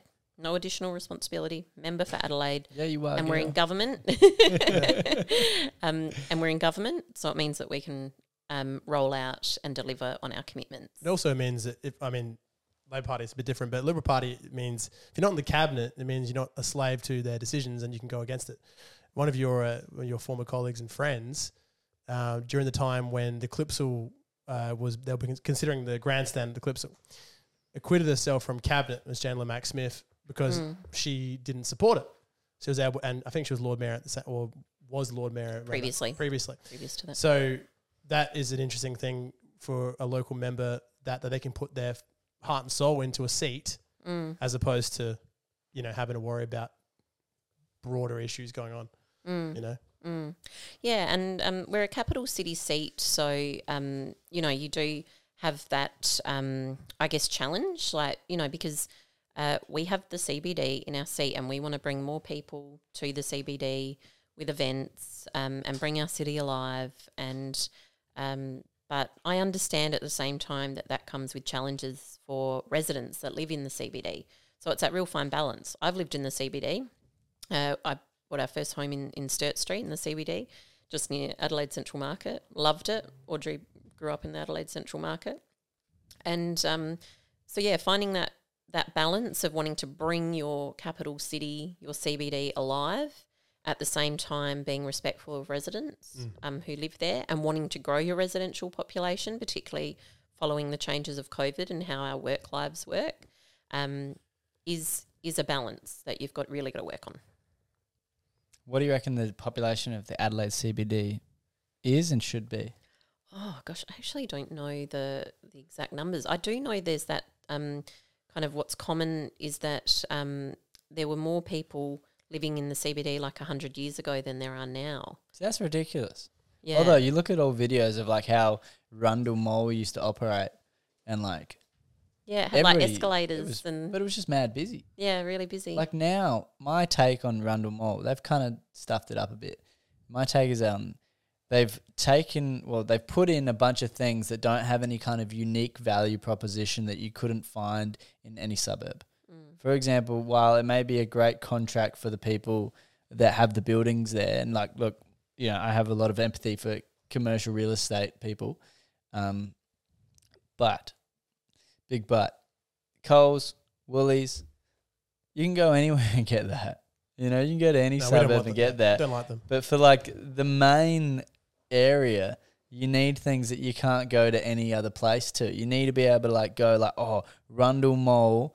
You, I mean, you just go to any other city, and it's like if they don't have the like, all the high end fashion, like that's normally what you'd have in your big city, right? In the Yeah. main shopping, you'd have all those brands that you can't Mm. get anywhere else. We need that. Obviously, we don't currently have the population of the pool to get that, except for maybe Tiffany and some concessions at like David Jones and Myer, which are pretty cool. Like there's a Gucci one, and that's not bad. yeah, But like, I think if the government maybe assisted in this growth and just had heaps of boutiques go into that patch, then it would actually make that spot so much more unique that you can't get it anywhere else. Because why do people go to the central market? Has a unique value proposition. Yep. It's not some big retailers. It's a whole bunch of little ones that provide phenomenal produce, food, and all that that Mm. are independent. And if you can't get the multinationals that you know have, you know, the luxury goods or hmm you know the similar or just those that have rules about not having too many stores in the one place, then it's like it's just it's, Oh, we bastardize it. you You know what I mean? And like Adelaide, that is, um, or South Australia, that's like our unique. Um, that's what's unique about us. It's like you know, for example, our independent grocery stores. It's why, um, you know, deregulation of shop trading hours was such a um a, a hot button issue, kind of between and, and a huge difference in policy between the Liberals and and Labor, um, because we have these, you know, um, really unique independent offerings of um, independent grocers. Um, and when you look at your main streets, um, that's why I'm kind of investing in Melbourne Street and Hutt Street, um, because people have spent a lot more time in their local communities because of COVID, Yep. and they've kind of looked Definitely. around and gone, "What do we love about our local area?" And you know, you form that real strong relationship with the local coffee shop or the local restaurant because you know somehow suddenly you were real, you were connected. You're invested in this. Like, we want you guys to stay. We want to support you. Oh, for sure. I Shout out St. Gard. yeah, I, I know. St. Gard And is Your Cafe. incredible. Your cafe. Yeah, oh yeah. my Yep, goodness. good spots. I love them So both. they're beautiful. They're absolutely beautiful. I love their fritters there. And um, uh, yeah, so you suddenly became really invested in your local community, and so therefore that's a challenge for the CBD. I think Rundle Street are doing some really amazing things. They're getting some great retailers there, which Rundle is great. Street is banging. um, yeah, really fantastic. Um, Shout out to Theo Morris. He's kind of turned that one around. yeah, right? yeah. Theo and Steve are doing a great job there. Um, and yeah, just creating that um, unique identity of a street is really important. Um, and so I think that's where you know we can really work with Hutt Street. Um, on that, that's I think it's a really beautiful street. Like I was saying, it's so welcoming and inclusive. Like you've got the Hutt Street Centre there, so that's worked to those strengths. Like when my family, like mum, two young kids, um, moved into that street over 20 years ago, like we felt welcomed and um, you know, that's a real strength of that street where everyone feels welcome. Um, you know, dogs are welcome. It's got like this real like um, acceptance of like people with their, their their dogs. So, you know, really dog friendly cafes and things. Yeah, so it's like the suburban part of the city. yeah, it's like it's beautiful. So when a main street like that can, yeah, create that unique identity, um, you know, people um, want to flock to it. And so yeah, that is that is the challenge of So what are you feeling? How we how we going to make CBD. Hutt Street better? how are you going to do it? yeah. So I I think another thing you know that Adelaide has as a strength is like our weather. Like we're not Yeah, Melbourne. It's not course. like Arctic conditions all the time. Yeah, like 26 days of rain on average. yeah, apart like- from this recently, like not sure where where yeah spring's good for gone. the farmers. Yeah, that's right. Yeah. Um, and so, uh, you know, that outdoor dining, um, you know, because that then does naturally create a sense of community and vibrancy when you see people out dining on footpaths and and things like that. So, um, you know, I think that's something we can look at. Just artwork, um, you know, which supports at the same time local artists, Mm-hmm. live music, um, and the Adelaide City Council are doing a lot of that in that space, which is great. Um, you know, Well, there's a new mural. There's a new mural next to uh, the spot on the corner of Wakefield and Hutt. Uh, the the cafe, not not by long, diagonal across from that. On the back there, there's a nice All mural right. there. Haven't I think it yet. was. I don't know if it was council driven at all, but Okay. probably was. Yeah, but it's great. Like that, yeah, public art, um, Yeah. art sculptures. You know, that part of the city is so known for that. Like with the fringe, um, I think Illuminate really highlighted that. Yeah, we can actually be a cool city um, All all, year year, round? round, Yeah, not just true. in Mad March. Right, I'm Um, going to tell you because I tell every politician that comes on that has anything to do with Adelaide. Yeah, When I was in Paris, yeah. we were there and it was like 12 at night and we're like why is everything still open? And it's not c- just because it was paris. They had a particular festival on called sleepless night Oh my goodness. where they allowed all their retailers to stay open for 24 hours and then they had a bunch of public spaces whether it be halls or actual like outdoor public spaces that they had art installations and like festivals and stuff like that happening for this one night and one night only and just completely activated the whole city i personally think one end of rundle to the other end of hindley Mm, would be an awesome test run for it yeah. and over decades be able to grow it out to the whole city. wow. I was just about to say that, Hamish. Yeah. I was just about to say that about street the street parties in Melbourne Street. Well, you should you should pitch that to the I'm tourism pitching. minister. I'm pitching. I was just going to say, but I, I really like um you know reading my, my meditations by Marcus Aurelius Yeah, and having a it's cup of tea, going to bed by ten o'clock. no, Melbourne Street 30, 40 years ago used to have an all night street party. Did it? Wow. Oh my Yeah. goodness. See, again, being a country girl, I usually, you know, hung out in the pub. Um, and so I came up to Adelaide. I'm like, what are nightclubs? Why? This is so late. Like, why aren't we at home in bed so with a, a cup of tea, like watching the bill on a Saturday night? Oh no, no! I didn't say I was cool. Had you did say you were twenty years ahead of fashion, though. That's true. Hamish, I want to get on to um, two other points. yeah. Okay. One's a win, one's somewhere in between. So the win I want to talk about is the aquatic centre. yeah. So that's obviously something a massive achievement to be able to get that done, considering it's been in in, in stagnation for some, for 10, Mm, 15 years. You know, that mm. roof doesn't look like it's going to hold up much longer. No, it's as old as me. Yeah. So it got put on in 1985. Yep. Yeah. So yeah, that was um like we could just see that that had literally become a political football from when you know Crows wanting to take it over to then Good um, pun. yeah um boomtish um uh, to uh, then council current council not really being able to agree on a way forward. So um and when you did look at the numbers. Only seven percent of the visitors uh, to the current centre actually do come from Adelaide City Council area It's ridiculous. Yeah, the counts those ratepayers um, were going to have to um, effectively fund um, its its rebuild, the ongoing capital costs, operational costs. Um, so when you did, did actually look at the facility, it is a regional facility for for that northern uh, part of, of Metro Adelaide, um, and you know we wanted to to do it right. Yeah, so um, I'm there every week, uh, every weekend with my kids, and it's you. There's not often places like that are really special where you go there and there is literally people from all walks of life, Yeah. all stages of life, all ages, um, you know, all different cultures, like all in the one place. From literally newborns, you know, like little babies um, swimming, uh, to to seniors doing exercise classes, um, to people um, living with disability doing you know therapy in the pool. Um, it's just incredible. And um, I was a swimming instructor during my university days, so I'm really passionate about teaching kids to swim. Um, and I can sing Humpty Dumpty and jump into a pool pretty well, by the way. it's, on, it's on my resume. No. um, and so like, I'm very, very passionate about teaching kids to swim, and particularly. Um, so you see a lot of migrant families there as well, their kids learning to swim. Yep. And so it is just an incredible place. And so we d- it deserves, every one of those people deserves to have uh, a really um, amazing centre. Yeah. Fair. Whereabouts is it exactly? I got the map here. Yep. Whereabouts? Uh, Yep, so, want to put it? Do you want me to just um, hold down a little pin drop. Yep. Or show me.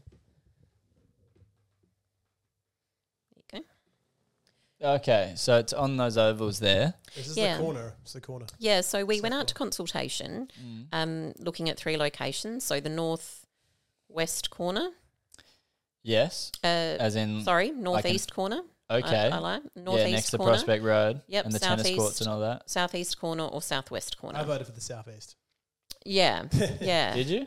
Yeah. Well, Right. look, that was where I was initially looking because I wanted that connection to O'Connell Street, and yeah, yeah. um, I- but I again, I the, um, wasn't my I think choice. the people that voted for that have it have an incline of protecting the parkland, park, Yeah. parklands. and yeah, so because you had that beautiful row of that. trees there. Yeah, it and that, that. it's a balance, and that's absolutely fair enough. Um, uh, because yeah, you will have people who are purists who who don't want a, a facility like that there, but it is a community facility, um, and it'll bring people to the parklands. Like I know when my kids go there for swimming afterwards, we run around in the grass, or we play in the playground, or you have a picnic, or they climb trees. Like, and that's what we want. We want our next generations to be engaging with the parklands and um, you know, forming that connection and attachment to them as well. Um, so, based on the feedback, overwhelmingly the southwest corner was chosen. Um, but what we wanted to do was take particularly residents' feedback along Barton Terrace West, um, and we wanted to move it slightly further north. Um, Yeah. So, So uh, there's directly a a yeah, a buffer there, um, and and make sure that that was having the least amount of impact on trees and vegetation, and also actually look at utilising the existing car park that's there. Yeah. Um, because we know the traffic works off of Jeffcott. Like we know that. But to look at the other options would have been then having to look at traffic impact studies for Prospect Road, Yeah. um, There'd been a problem. Barton Terrace West, and also the ring route, so Fitzroy Terrace. So um, it was about looking at that balance. Um, I know, you know, people wanted us to consider whether or not we would build it on the existing site. But like I said, like I'm there every Saturday. And I you see lose the the facility for two and a half you years. lose the facility. Where do those people go? Like, there's actually a demand for for swimming pools, um, Mm. for recreational spaces, um, and you know, I wouldn't have been able to go there every Saturday and look around. All those people, the swimming instructors, the lifeguards, the the PTs as well. So there's there's jobs there. Um, and say to people, you've got to go find somewhere else for a couple I think it should, um, if it's in good nick, it should make the government some money. Like, I, or you know, at least be running at a compl- like a you know Break even. break even because it was losing eight hundred thousand dollars a year. Oh, Yeah, well, it's well, not and the very design nice. was so incredibly inefficient. I mean, yeah, it started as an outdoor pool and bit by bit became an aquatic centre. See, So, not many people know that. I didn't know that until you did your video on social media. Hmm. I was like, what? They put a roof on an outdoor pool? Yeah. it's wild. yeah, yeah, it started as an outdoor pool. Oh my god. Yeah, Oh and so No, but like, like structure. Come so on, it wasn't built for Doesn't purpose. sound yeah. that wild, but That's pretty yeah, wild, man. that is interesting. I didn't realize it happened. Yeah, they that put like way a either. It's a pergola, warehouse. It's a warehouse, a pergola over Yeah. a pool. Um, yeah, so we're gonna, you know, we're obviously um in the process now of beginning design um work and and making sure I want to consult with the community on I'm gonna have a gym. Um, oh well, that'll be No, part yeah, of the it will- consultation. It will have a gym. It will I mean, it has Let's a have gym now, so yeah, but like I a don't, proper good I don't see why we wouldn't have a, a Ah, gym damn. now. My thoughts is that it should also be great. it, w- it should also have like a like a basketball court or something like that as well, like some kind of like well like skating court. like, Well, that know. tennis court in the north east corner is like used all the time. It's Yeah. packed, yeah, Yeah, it is. packed, and It it's is. just wonderful. It's again an example of like when you build that kind of community infrastructure, like you can bring so many people to enjoy our open green spaces and our parklands and stay fit and healthy and connected. Like um, the benefits of that are just amazing. Also, it'd be a good like you know nod to the Liberals wanting to put a basketball stadium. You go and say to them, "Oh, well, we've provided some more courts in the aquatic centre, and the aquatic and basketball courts make money as well because you can run social competitions, and it brings in a huge amount of different people in. And there's Yeah. no facilities in North Adelaide for basketball. Mm. Oh, and that's leads to one of my other commitments is actually bringing back the community hub at the Walkerville YMCA. That's it, yeah. So that's been closed now for almost eighteen months. So we'll be returning that. YMCA's. Uh, yeah, there was a Walkerville YMCA there, part Yeah, of the community That's I since the always go. fifties. Yeah, everyone has a connection to the YMCA. Oh yeah, I well, it's been school up the empty for eighteen months, um, and so we're bringing it back as a community hub. So, yeah, on the argument about the basketball stadium, I mean, I was just of the view that right now, definitely post COVID, like that focus should be on health and actually getting people Oh, yeah, participating yeah. in I- sport. I agree with you, even from an rather than just standpoint. watching it. Uh, it, it was it was ridiculous spending considering what's happened. You know, five hundred thousand, uh, five hundred million dollars. Like, no, Mm. you already got entertainment centers being repurposed, and it's doing fine. I think it's looks good. It's fine. Yeah, It's close to Like public it- transport. it's not. It's not a. They don't need a new stadium. It's there needs to be more stadiums in general, like the ARC, the Arc over in Campbelltown. That's more the problem than there needs to be like a central stadium because they got the dome still if they want to use it. So yeah. yeah, so not ni- here nearer their issue. Mm. Hamish, do you want to bring up the next um, thing? The hospital. Dun dun dun. the big ticket item of the evening. Yeah. Sorry to be so dramatic. No, that's okay. It was good That's fun. I enjoyed it. Yeah. I yeah. felt like I was on radio again. I feel like you're going to need to zoom in on your face as you say that True. for the edit. Dun dun dun. yeah. Um, well, you know, I was talking about before. Um, a, a lot of my campaign was around health. Um, and having been, uh, having given birth at the the Women's and Children's Hospital, the current one, um, pretty traumatic birth too. Um, I ended up having to have a, a blood transfusion after having Audrey. oh no. Um, uh, yeah, it was it was um, uh, pretty pretty crazy, uh, and so yeah, just seeing how hard those staff work. You know, it was I I was a public patient. Um, yeah, so I had to share a room. Um, as well, um, and pretty aging facility, and now subsequently because it just it is the way it is when you have kids, um, going to the waiting room, you know, spending hours um, there, you know, and seeing seeing the aging kind of facility. Like we need to have like our kids um, deserve to have a a really world class, first class hospital. Um, and the site, the constraints of the the site that had been decided by the former government, um, just wasn't going to cut it. And we what ran about the constraints of the site now and being, you know, re, what do you call it, refitted and all that, yeah. and like building up on it or building over the road as well and stuff like that. Like what, what's Well, yeah, this gives us that opportunity to deliver those more beds. So under the previous government, it would have been only one extra overnight paediatric bed. I mean, we're spending this money on a hospital, and you would have moved in and effectively outgrown it on the very first night. But can't you just build up on the car? no, current because site? of the flight path. what about over the like building a bridge over the road and like building above the car parking area and stuff like that? Um, so do you mean the, The like Commode Newmarket one. hotel? Oh, sorry, you're No, saying no, the I'm talking about the existing existing site. site. Um, uh, I, I, I'm, I'm not sure on, on that one. I think, well, well, really, it comes back to a, a policy argument around making sure that you've um, actually got um, the women's and kids co-located with the new Royal Adelaide Hospital. Um, so um, previously, to take a step back around the history of it, um, it was going to be a combined hospital. They then looked at this idea, what they do interstate, of having a children's hospital and having a maternity hospital, so mums and babies, which happens in a lot of other states. I believe we used to have it with the Queen Victoria Hospital. Yeah. My nana was a, a, a midwife there, um, and uh, so but but you know people do know Adelaide as having the women's and kids. You know that's a real Oh, for uh, sure. iconic um, uh, building. You know the the women's and kids hospital, uh, and so you know it was re- it was obviously important to to keep that together and not duplicate those have to effectively duplicate those services with two different hospitals. Um, and then it's really important that you, yeah you you know we've created that health and biomedical precinct there in the city, and um, so one of the challenges was around you know making sure it's kind of co-located, uh, but having that option that a woman if if something did go wrong, you know for example I had a traumatic birth if something went really wrong, um, being able to have them uh, transfer over to to the RA if they need to if they need specialist care. Um, so what we've done is in the new design created that four bedroom, uh, four bed, four bed ICU unit.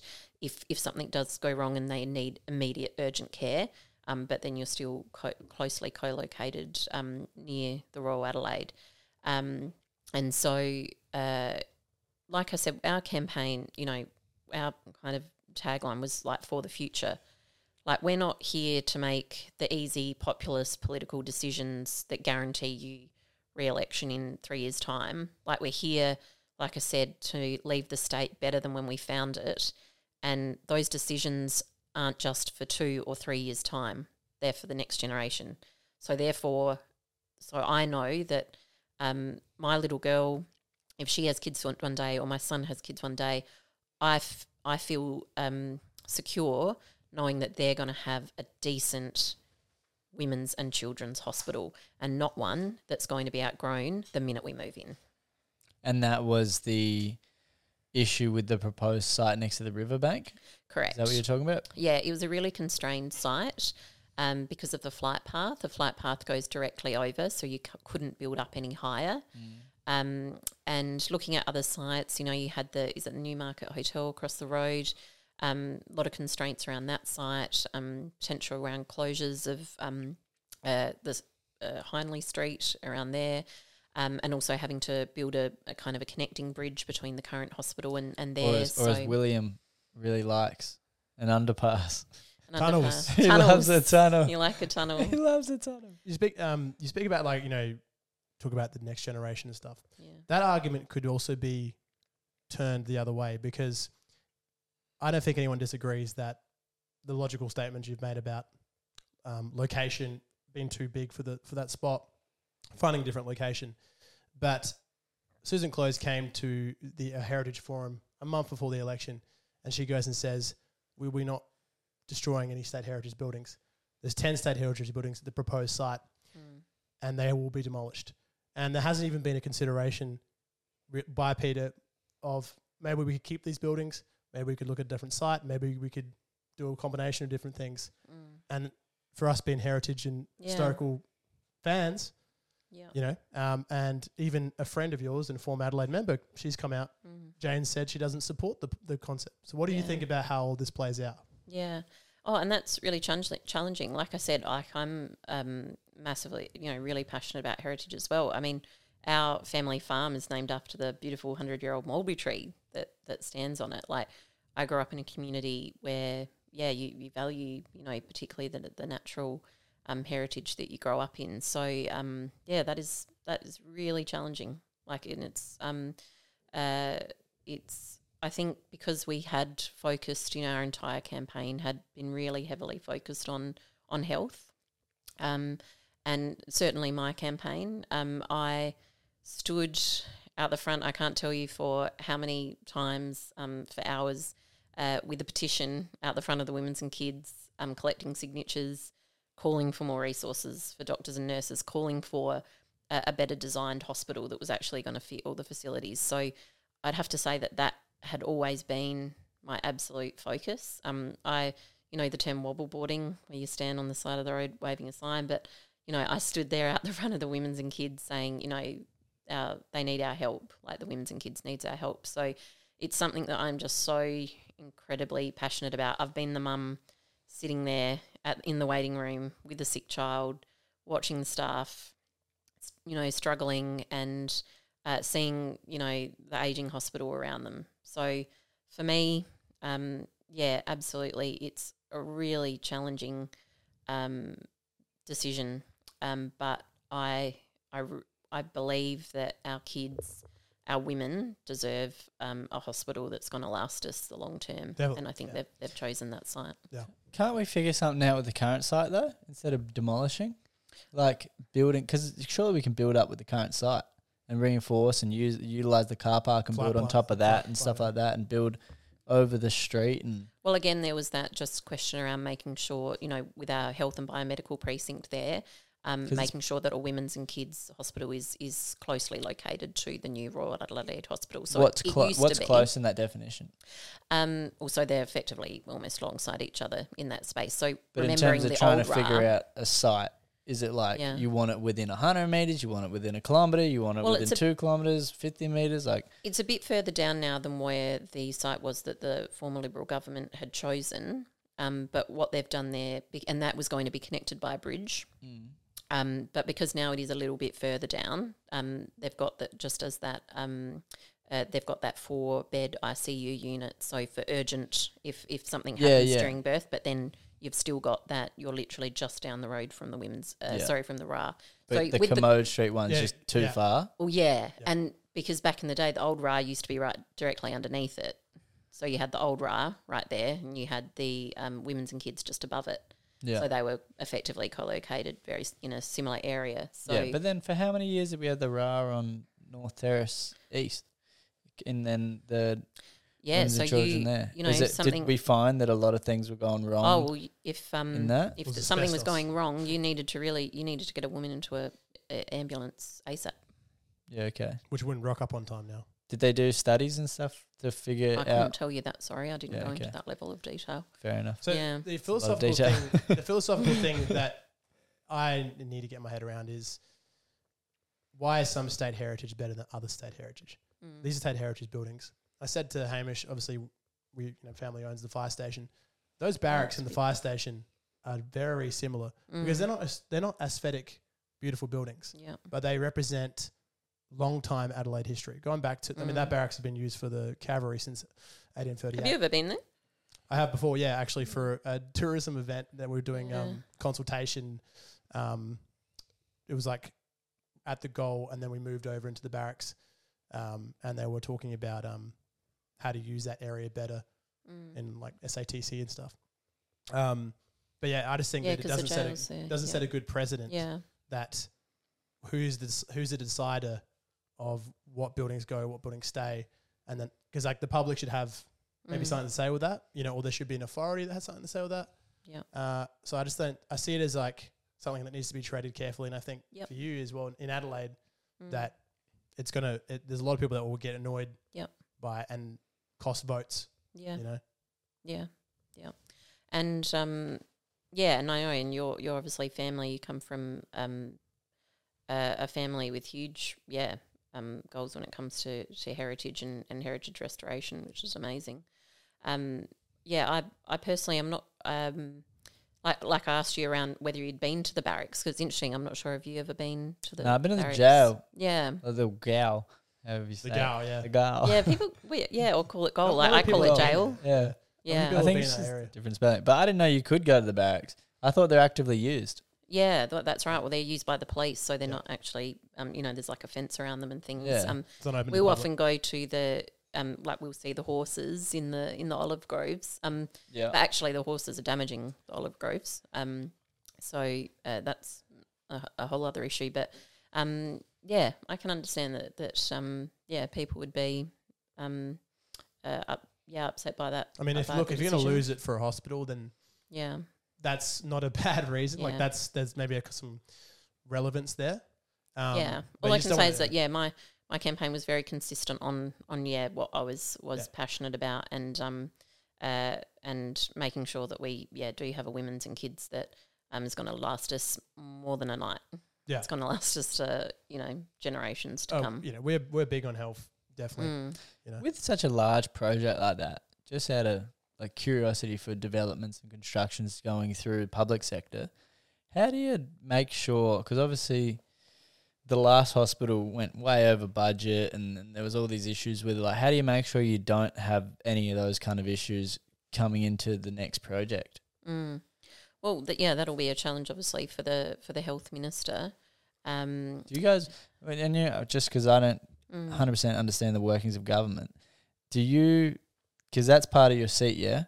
How much do you work on, like, on the hospital Mhm. as a project of I, yours I being in the seat of Adelaide? I personally wouldn't, but I have that opportunity to, um, you know, put forward various views or the views of the community um, through various committees. So it might come up via, you know, Public Works Committee or, um, uh, you know, there'll be a Women's and Children's Hospital Committee. I think they've had in the past. So, um, but me as a as person, you know, I'm I'm not going to be laying the concrete or um, being part of the design meetings or anything like that. But it's certainly something that um, I need to be across as as something that's in my electorate. As yeah. in terms of like, here's where we're at with it. Like Yeah. prog- status reports. More so. Yeah, Yeah. Okay. because it is um, a facility for you know the entire state, um, not Yes. just a, a local facility. Whereas I might have um, might be more on the ground when it comes to returning the community hub at Walkerville, for example, because it is really localized infrastructure um, for that that those local residents and that local community. Mm. Yeah. Cool. All right. Fair enough. All right. Well, let's uh, let's go to the next thing. What are we gonna do with Melbourne Street? Mm. Because you what would you like to see? That's that's what I mean. My, my Oh, job is to go. All-night What do you let want me to tell see? you. Let me tell you. I would like to see some street activations. I would also like to see some more grant working, maybe with Renew Adelaide to utilize, uh, you know, vacant commercial r- real estate that's Mm. there. Um, I mean, one other thing is like, how do you incentivize people to make their businesses cooler? For maybe even existing people, because it's not really fair to say, "Hey, your business isn't cool enough. Let's kick you out and get someone cooler that knows how to do it." Yeah. Shout out to Penny Hospitality. You guys know what you're doing. You guys are popping up shops all well, they around. got they got And the two you- places down there. Exactly. That's Yeah. why I'm saying it. Yep. Um, they're facts. They're dope. Um, is that the one that's opened up in the yeah, old Heat. store? Heat, yeah, yeah. and then there's next a few oh, doors Heat's down. opened, and then Loxley Yes. is opened. Yeah, that's awesome. Yeah, so that's Yeah. Hugo Pedler. I went to, sc- he was in my year at school, Great. And he also is Lion Arts as well, Oh wow, and the West Oak. love Lion Arts, and I mean the lion is amazing. And once you all have kids, you are going to want to go to Ollie Ashenden the shoe store. It is That's where I went. incredible. That's where I It went is- growing up. Yeah, it is like the best kids shoe store ever. Yeah, it is. And they have the little door that you go through Yeah. for the kids. Yeah. I think it's events that revitalize Melbourne Street because um, if Yeah. it wasn't for the you know the, ri- the silly restrictions that were going on during um, uh, New Year's Eve, Mm. the Lion actually had a New Year's Eve party, Oh, street yeah. party. It was actually Wow. good considering that people could. It was like a ticketed event and limited capacity. They did that next year with no restrictions. I Mhm. could see easily two thousand people going. That being said, though, it was it didn't it didn't give access to the whole street to be a part of it as per se. Even though it was like you know, Yep. Jason. It was on. It was very much a Jerningham party. Yeah, It wasn't a Melbourne Street party.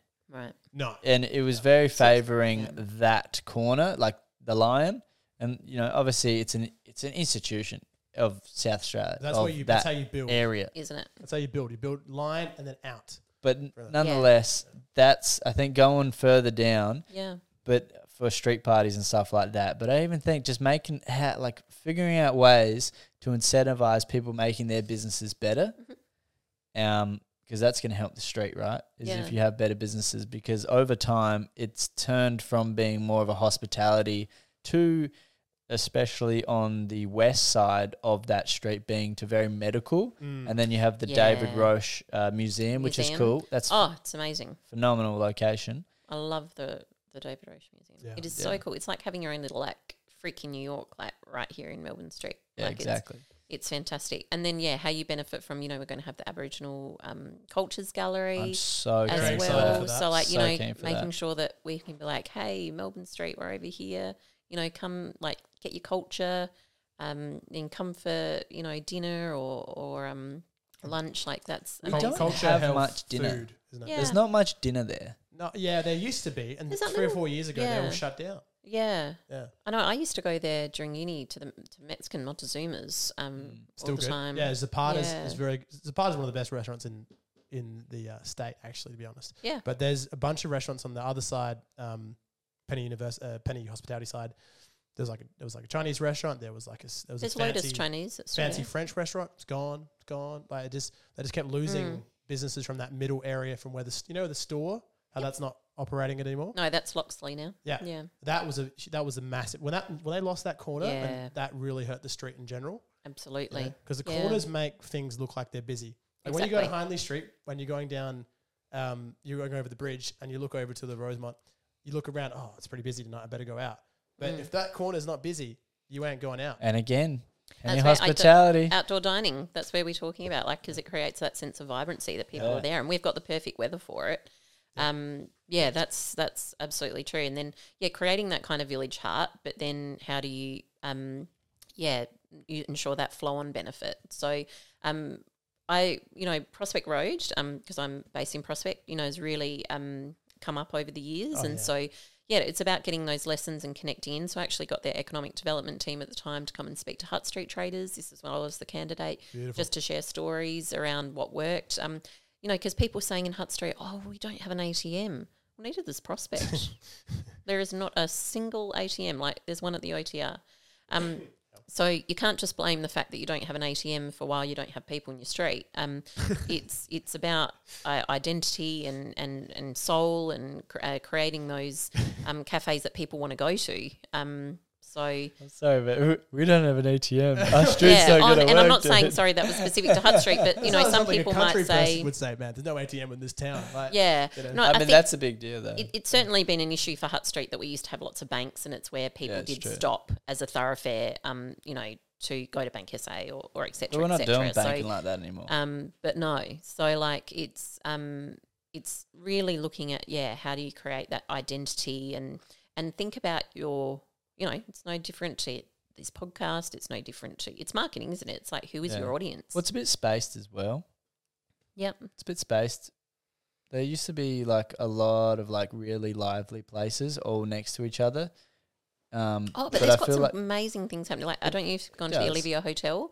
That is No, I haven't been to gorgeous, incredible Hotel. little um kind of quirky uh, small bar, uh, amazing. oh vibe. yeah, yeah, yeah. I've been there. Yeah, Okay. it's brilliant. I Um, thought you were that's talking about, like, a fantastic. Havelock's doing um, a big renovation. Yep, saw Um, that. we've got you know Coffee Philosophy, which is incredible. Bella Yeah, Booster that's is, good. is Bella Booster's absolutely wild. going off all the time. That's true. all the time. Um, so no, we've Chianti- got some amazing. nice Chianti's institution, Yeah. like incredible. Um, so no, there- we've got some amazing um businesses in Hutt Street.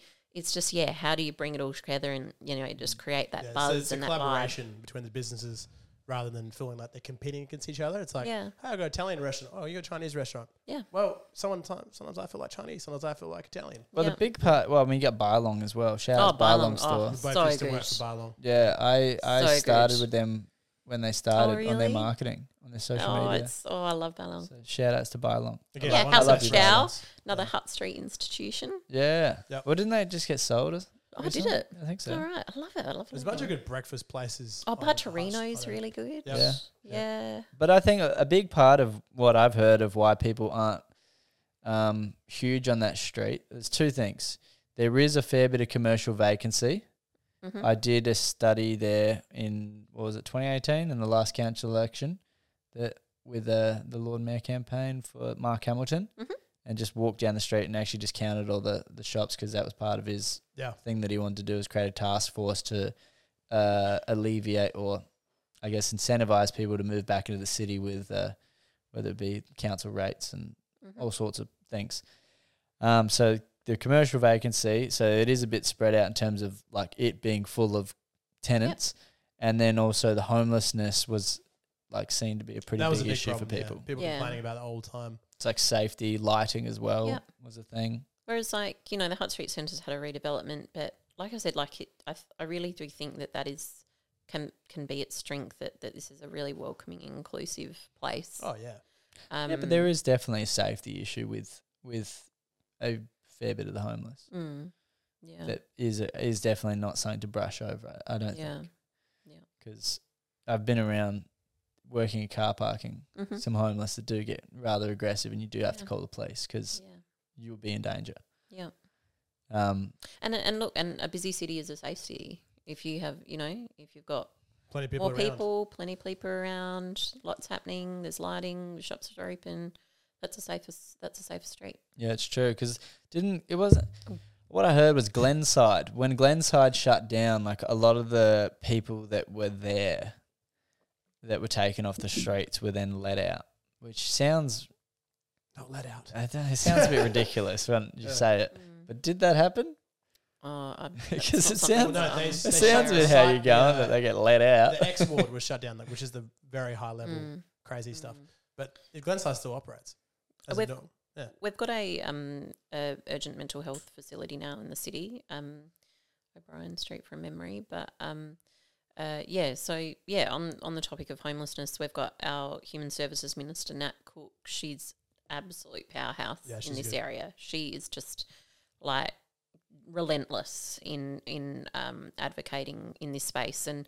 Um, obviously, during the campaign that we announced our commitment to return funding that had been cut um, by the the previous government, you know, to Catherine House, to Vinnie's, to Hutt Street Centre, um, but also working on. Um, and you know, it, it does come down. Like, there's a lot of reasons people don't choose to be homeless. Like, there's a lot of reasons that of that relate to Not it um, uh, around, um, yeah, obviously mental health, lack of affordable housing, um, uh, losing connections, yeah, and Yeah. losing connections from community. It's why I always come back to like a you know more connected community is a strong community because if someone knows your name, if someone's checking in, that can make a huge difference. Um, and so yeah, Nat and I a couple of weeks ago, you know, there's some amazing stuff that's happening in this space. We went and visited a place in the city called Terra Firma.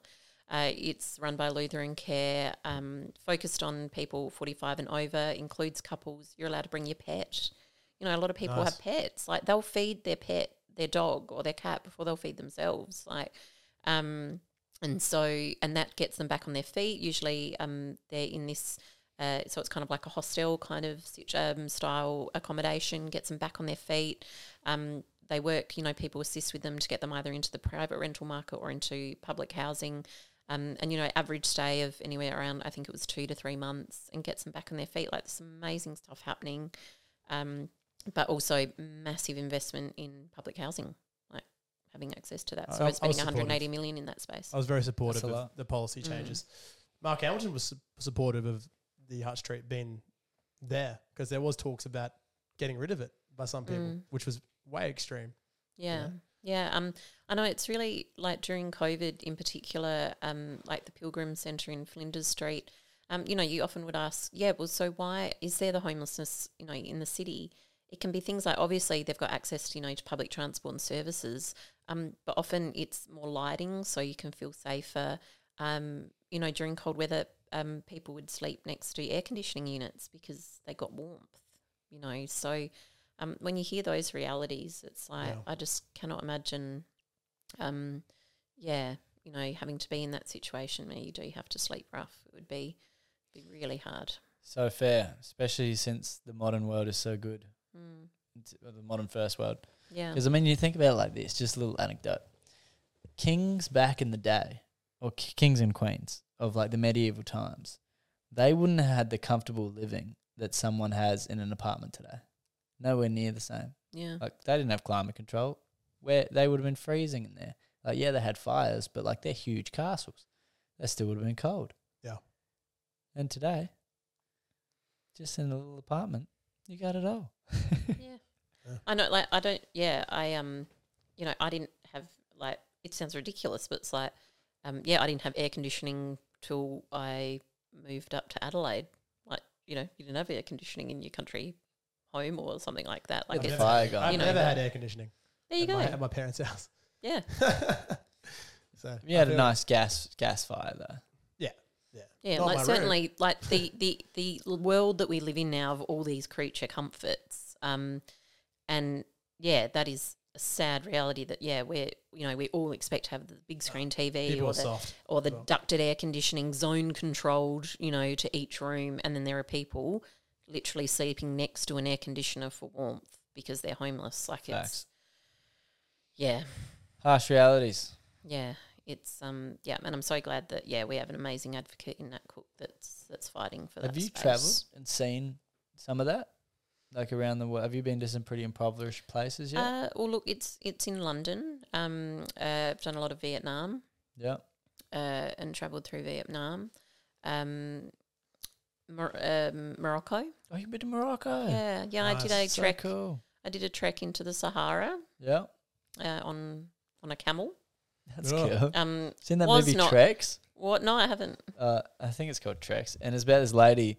She was uh, from another country, and she came and like befriended, a, well not befriended, tamed a camel, Hmm. and then travelled. I think it was from the centre of Australia all the way to the west coast, Yeah, wow. and it was like a true, true story. I was not very prepared. I assumed that the um, the desert nomads who were taking us into the desert would provide water, so I took along my bottle of red wine um, on my camel. Um, only to realise that yeah, water was quite scarce, um, and uh, we travelled in with these nomads um, and stayed in in one of their tents, and they made us a tagine, like the the traditional Moroccan kind of stew. Oh yeah. Um, incredible Yeah. and and then we went standing walking and, and looking up at the stars and yeah it was in incredible but um We've seen note, so many stars out there. take oh it was incredible take take water when you go into the sahara would Yeah. be my, my hot tip or any desert or warm place for that any matter. desert actually um, Hydrate. anywhere anywhere every National day park included. hydrate regularly yeah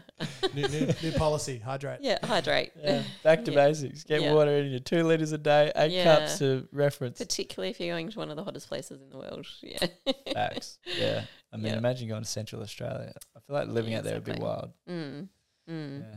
yeah I want to go to that Mount Woodroffe. Oh yeah. It's the tallest like mountain in South Okay. Australia, right and I think it's in the north. The Pinjarra northwestern lands. oh wow corner of Yeah. South You have to Australia. get Okay. permission to Yeah. go there because it's in Aboriginal native lands. oh wow Yeah, Right. Amazing. yeah. Well, I'm, I'm learning Kaurna language actually, talking Oh, yeah. about our yeah what Right. words our you know? country. Uh, so um, I've got my my Yakantalia Tamaru, my dearest brother. He's a Kaurna elder, uh, so he's teaching me. Um, so right now, um, yeah, whenever I go to a community event, um, I do the acknowledgement of country in Kaurna. So Very Can you impressive. do it for us? Yeah, so um, uh, I would have loved. I should have done it at the start actually. Um, Namani, Mani Napudni, Nainari, Lucy Goodnato Hood, Ghana Mirana Nadlu, Ganiata Tampinthi, Natalia, uh, and so I've said, uh, you know, thank you um, for for being here. Um, my name is Lucy Hood, and I'm the third born in my family. Uh, so in Kaurna, you always identify if you're the first, second, third, fourth born. Uh, and that, yeah, I acknowledge that we meet today on lands of the Kaurna people, um, and that this is uh, Kaurna land. So, uh, yeah, it's um, it's wonderful. Uh, my uh, Yakantalia Tamari is so generous with his time, and um, we met through uh, citizenship ceremonies at, at Prospect, and um, uh, I just think it's one way. Like when you think of all the languages, um, uh, all the Aboriginal languages, and only a few now are actually spoken. Um, I love that my little girl sings um, the Kaurna song through school, and you know this is the oldest living culture in the, on the planet. Like it's pretty amazing to to be able to share their words. They're actually so embracing of the white fella trying to learn their culture as well. Like I never seen a culture that was more embracing of when you actually go and ask questions about how yeah, things were. like um, So un- un- Uncle Tamari, you know, he talks about it every citizenship ceremony. He he gets a new citizen up on the stage, and he says, um, "I don't walk behind, I don't walk in front. Like we walk alongside each other." And so that's always been his philosophy around uh, teaching Kaurna. Um, for, for him, he just you know that's so proud um to be able to hear Kaurna spoken, and um so yeah, whenever there is that opportunity, if someone's already done the acknowledgement of country before you, there's nothing wrong with you getting up and doing it again. Like, you know, this is this is Kaurna land. Like, we should embrace and be proud of it. Um, and uh, yeah, I'd love to see more, you know, Kaurna art. Like, um, Uncle Tamari does a lot of Kaurna art that's kind of um, where you, you you kind of draw the family unit and then and then connect it to the other families. And yeah, it's just all about culture and um, yeah, respecting land and um, yeah, I'm just so uh, yeah, very very um, privileged and humbled that I get to um, learn Kaurna language through my Yakantalia Tamari. So fair. I'm really keen for the Arts and Cultural Centre. Was it called Centre or Museum? Yeah, um, it's so it's Aboriginal Culture Centre, but it does have a name. I'm sorry, I just it um, I'm not sure. If, I don't want to pronounce it incorrectly, so I Oh, good. have to get it back to you. I'm really keen, and I hope this happens in the curation of it, that we get to see like who are the heroes of the history Mm, of the indigenous of this country. yeah, You know, like who, what kind of like conflicts were there throughout history, and how did they go? Because truth like you, telling. you know, you like you get that back in um, like European history and all that, and it's like you, they're wild Well, stories. that's why, yeah, and um, you get to see the political, you know, arguments, you Yeah. know, like the story of Troy and like, whoa, oh my God. And like why it happened. It was over a woman being stolen because she was seduced and all this stuff. And like, it's just these awesome, like, stories mm, that are huge. And um, also just like the real thinkings, you know, whether it be Marcus Aurelius and like exactly what he was thinking It was the indigenous feeling person for that. on Yeah. like the on his Mm. daily life and stuff like that. Like Yeah. what was his mentality? What was his view on politics? What was his Yep. view on just like existence of Oh, being? and that's all right. And that's, you know, the state based delivery, um, you know, statement like voice, treaty, truth, like ch- that, that um, truth telling is such an important part um, of reconciliation as well. Like hearing about what happened, like being really open and honest about, you know, the things that did happen back then. But yeah, their their elders and, and the key people that, that formed part of uh, their culture and their history. Um, yeah, there's um, uh, yeah, we need to really embrace that, um, celebrate it, but also feel it, like feel, and, and that's the importance about truth telling. Sometimes the history isn't easy to hear, but it's um, important that we listen. oh, for sure, for sure. You got to know the realities. You know, truth Mm. is important. Truth is kind of like all that matters. What's Needs the point of living in a world where truth does not exist? Mm. You know, you're living in a fantasy that is just Yep. by someone's making Yeah, the instead of Matrix. what happened. Here's a policy suggestion for education: is that um, this stuff is just not taught. We had to inquire ourselves. We had to be intuitive. We had to find the right people. We had to do a walk to figure out some of the things that we know now. And and uh, I talked to the average person. They and they they love to be opinionated on their activism, Mm. but they really don't know much, and they have no connection with people. And uh, that needs to be considerably changed. Because if it doesn't get changed, we're never going to have really good reconciliation. We're never going to close the gap Yep. if people don't understand what the gap is in the first place. Mm. Yeah. So true. Yeah.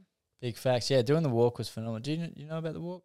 What work did you do? So George and I and Will was like the Oh, head of your walk. logistics. Yeah. Yeah, from your walk, Adelaide your huge Mount walk. Gambier. That's incredible. Well, you went through. Did you go through Naracoorte?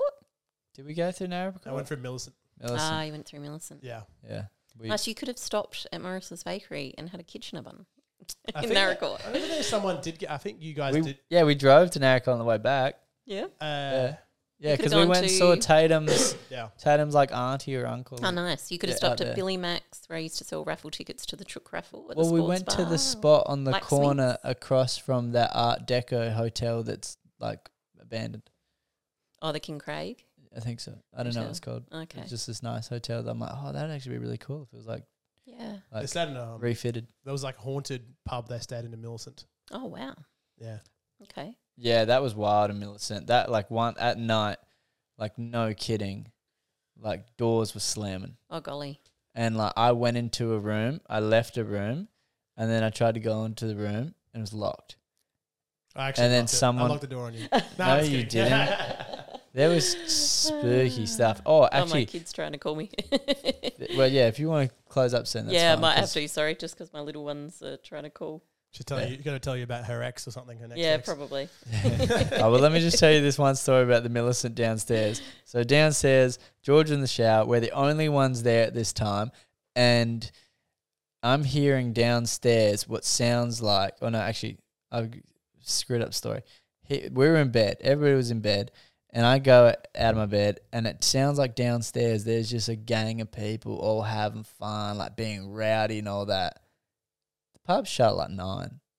It was like twelve. Oh my goodness. There's no one there. Yeah. So I I grew up in Bool Lagoon and we have um, a house called Struan House just nearby, and uh, there's rumours that that is that is haunted as well. Do you believe in it? Do you believe in haunted things and the paranormal? I don't I don't I don't know. Like seeing is believing. So I think yeah, like if I if I saw something that I would really have to question, like hang on, what's happening here? Yeah, but I, I haven't pondered it too much. No? Too into my stoicism. yeah. Haven't looked into multi-dimensional No. theories of reality and all that. That's all right. Fair enough. All right. Well, I'll let you go because you got kids and all that. Thank you so much for coming on. We really appreciate your time, You're attention, welcome. Your efforts, and work. You know, to this state to make it a better place. Thank you. Thank you so much. Is there anything you would like to share before we Oh, wrap I just up? want to say thank you for giving me the opportunity. And like like I said, you know it. I love sitting down. I love talking, uh, talking, uh, but I love listening to, to people's stories as well. So just to be able to give me an opportunity to tell mine is pretty amazing. So yeah, I will just end it by saying in uh, Kaurna, Natalia, my respect. Thank you. Can I uh, uh, say something? Um, I think you keep this tradition going well in the Labor Party, and that's the great Tony Abbott once said. It was after the passing of Bob Hawke. He said that Bob Hawke was great because he had a Labor heart and a Liberal head, and I think that's something that you embody in, in, in you know in the duopoly of our politics. Is that you've got to have an, an understanding of both sides, and then bring that pragmatism to you know to making everyone's lives better. Mm, thanks. Well, thank you very much. Thanks so much for having me. It was Thank great you. fun. All right. We out. We're out.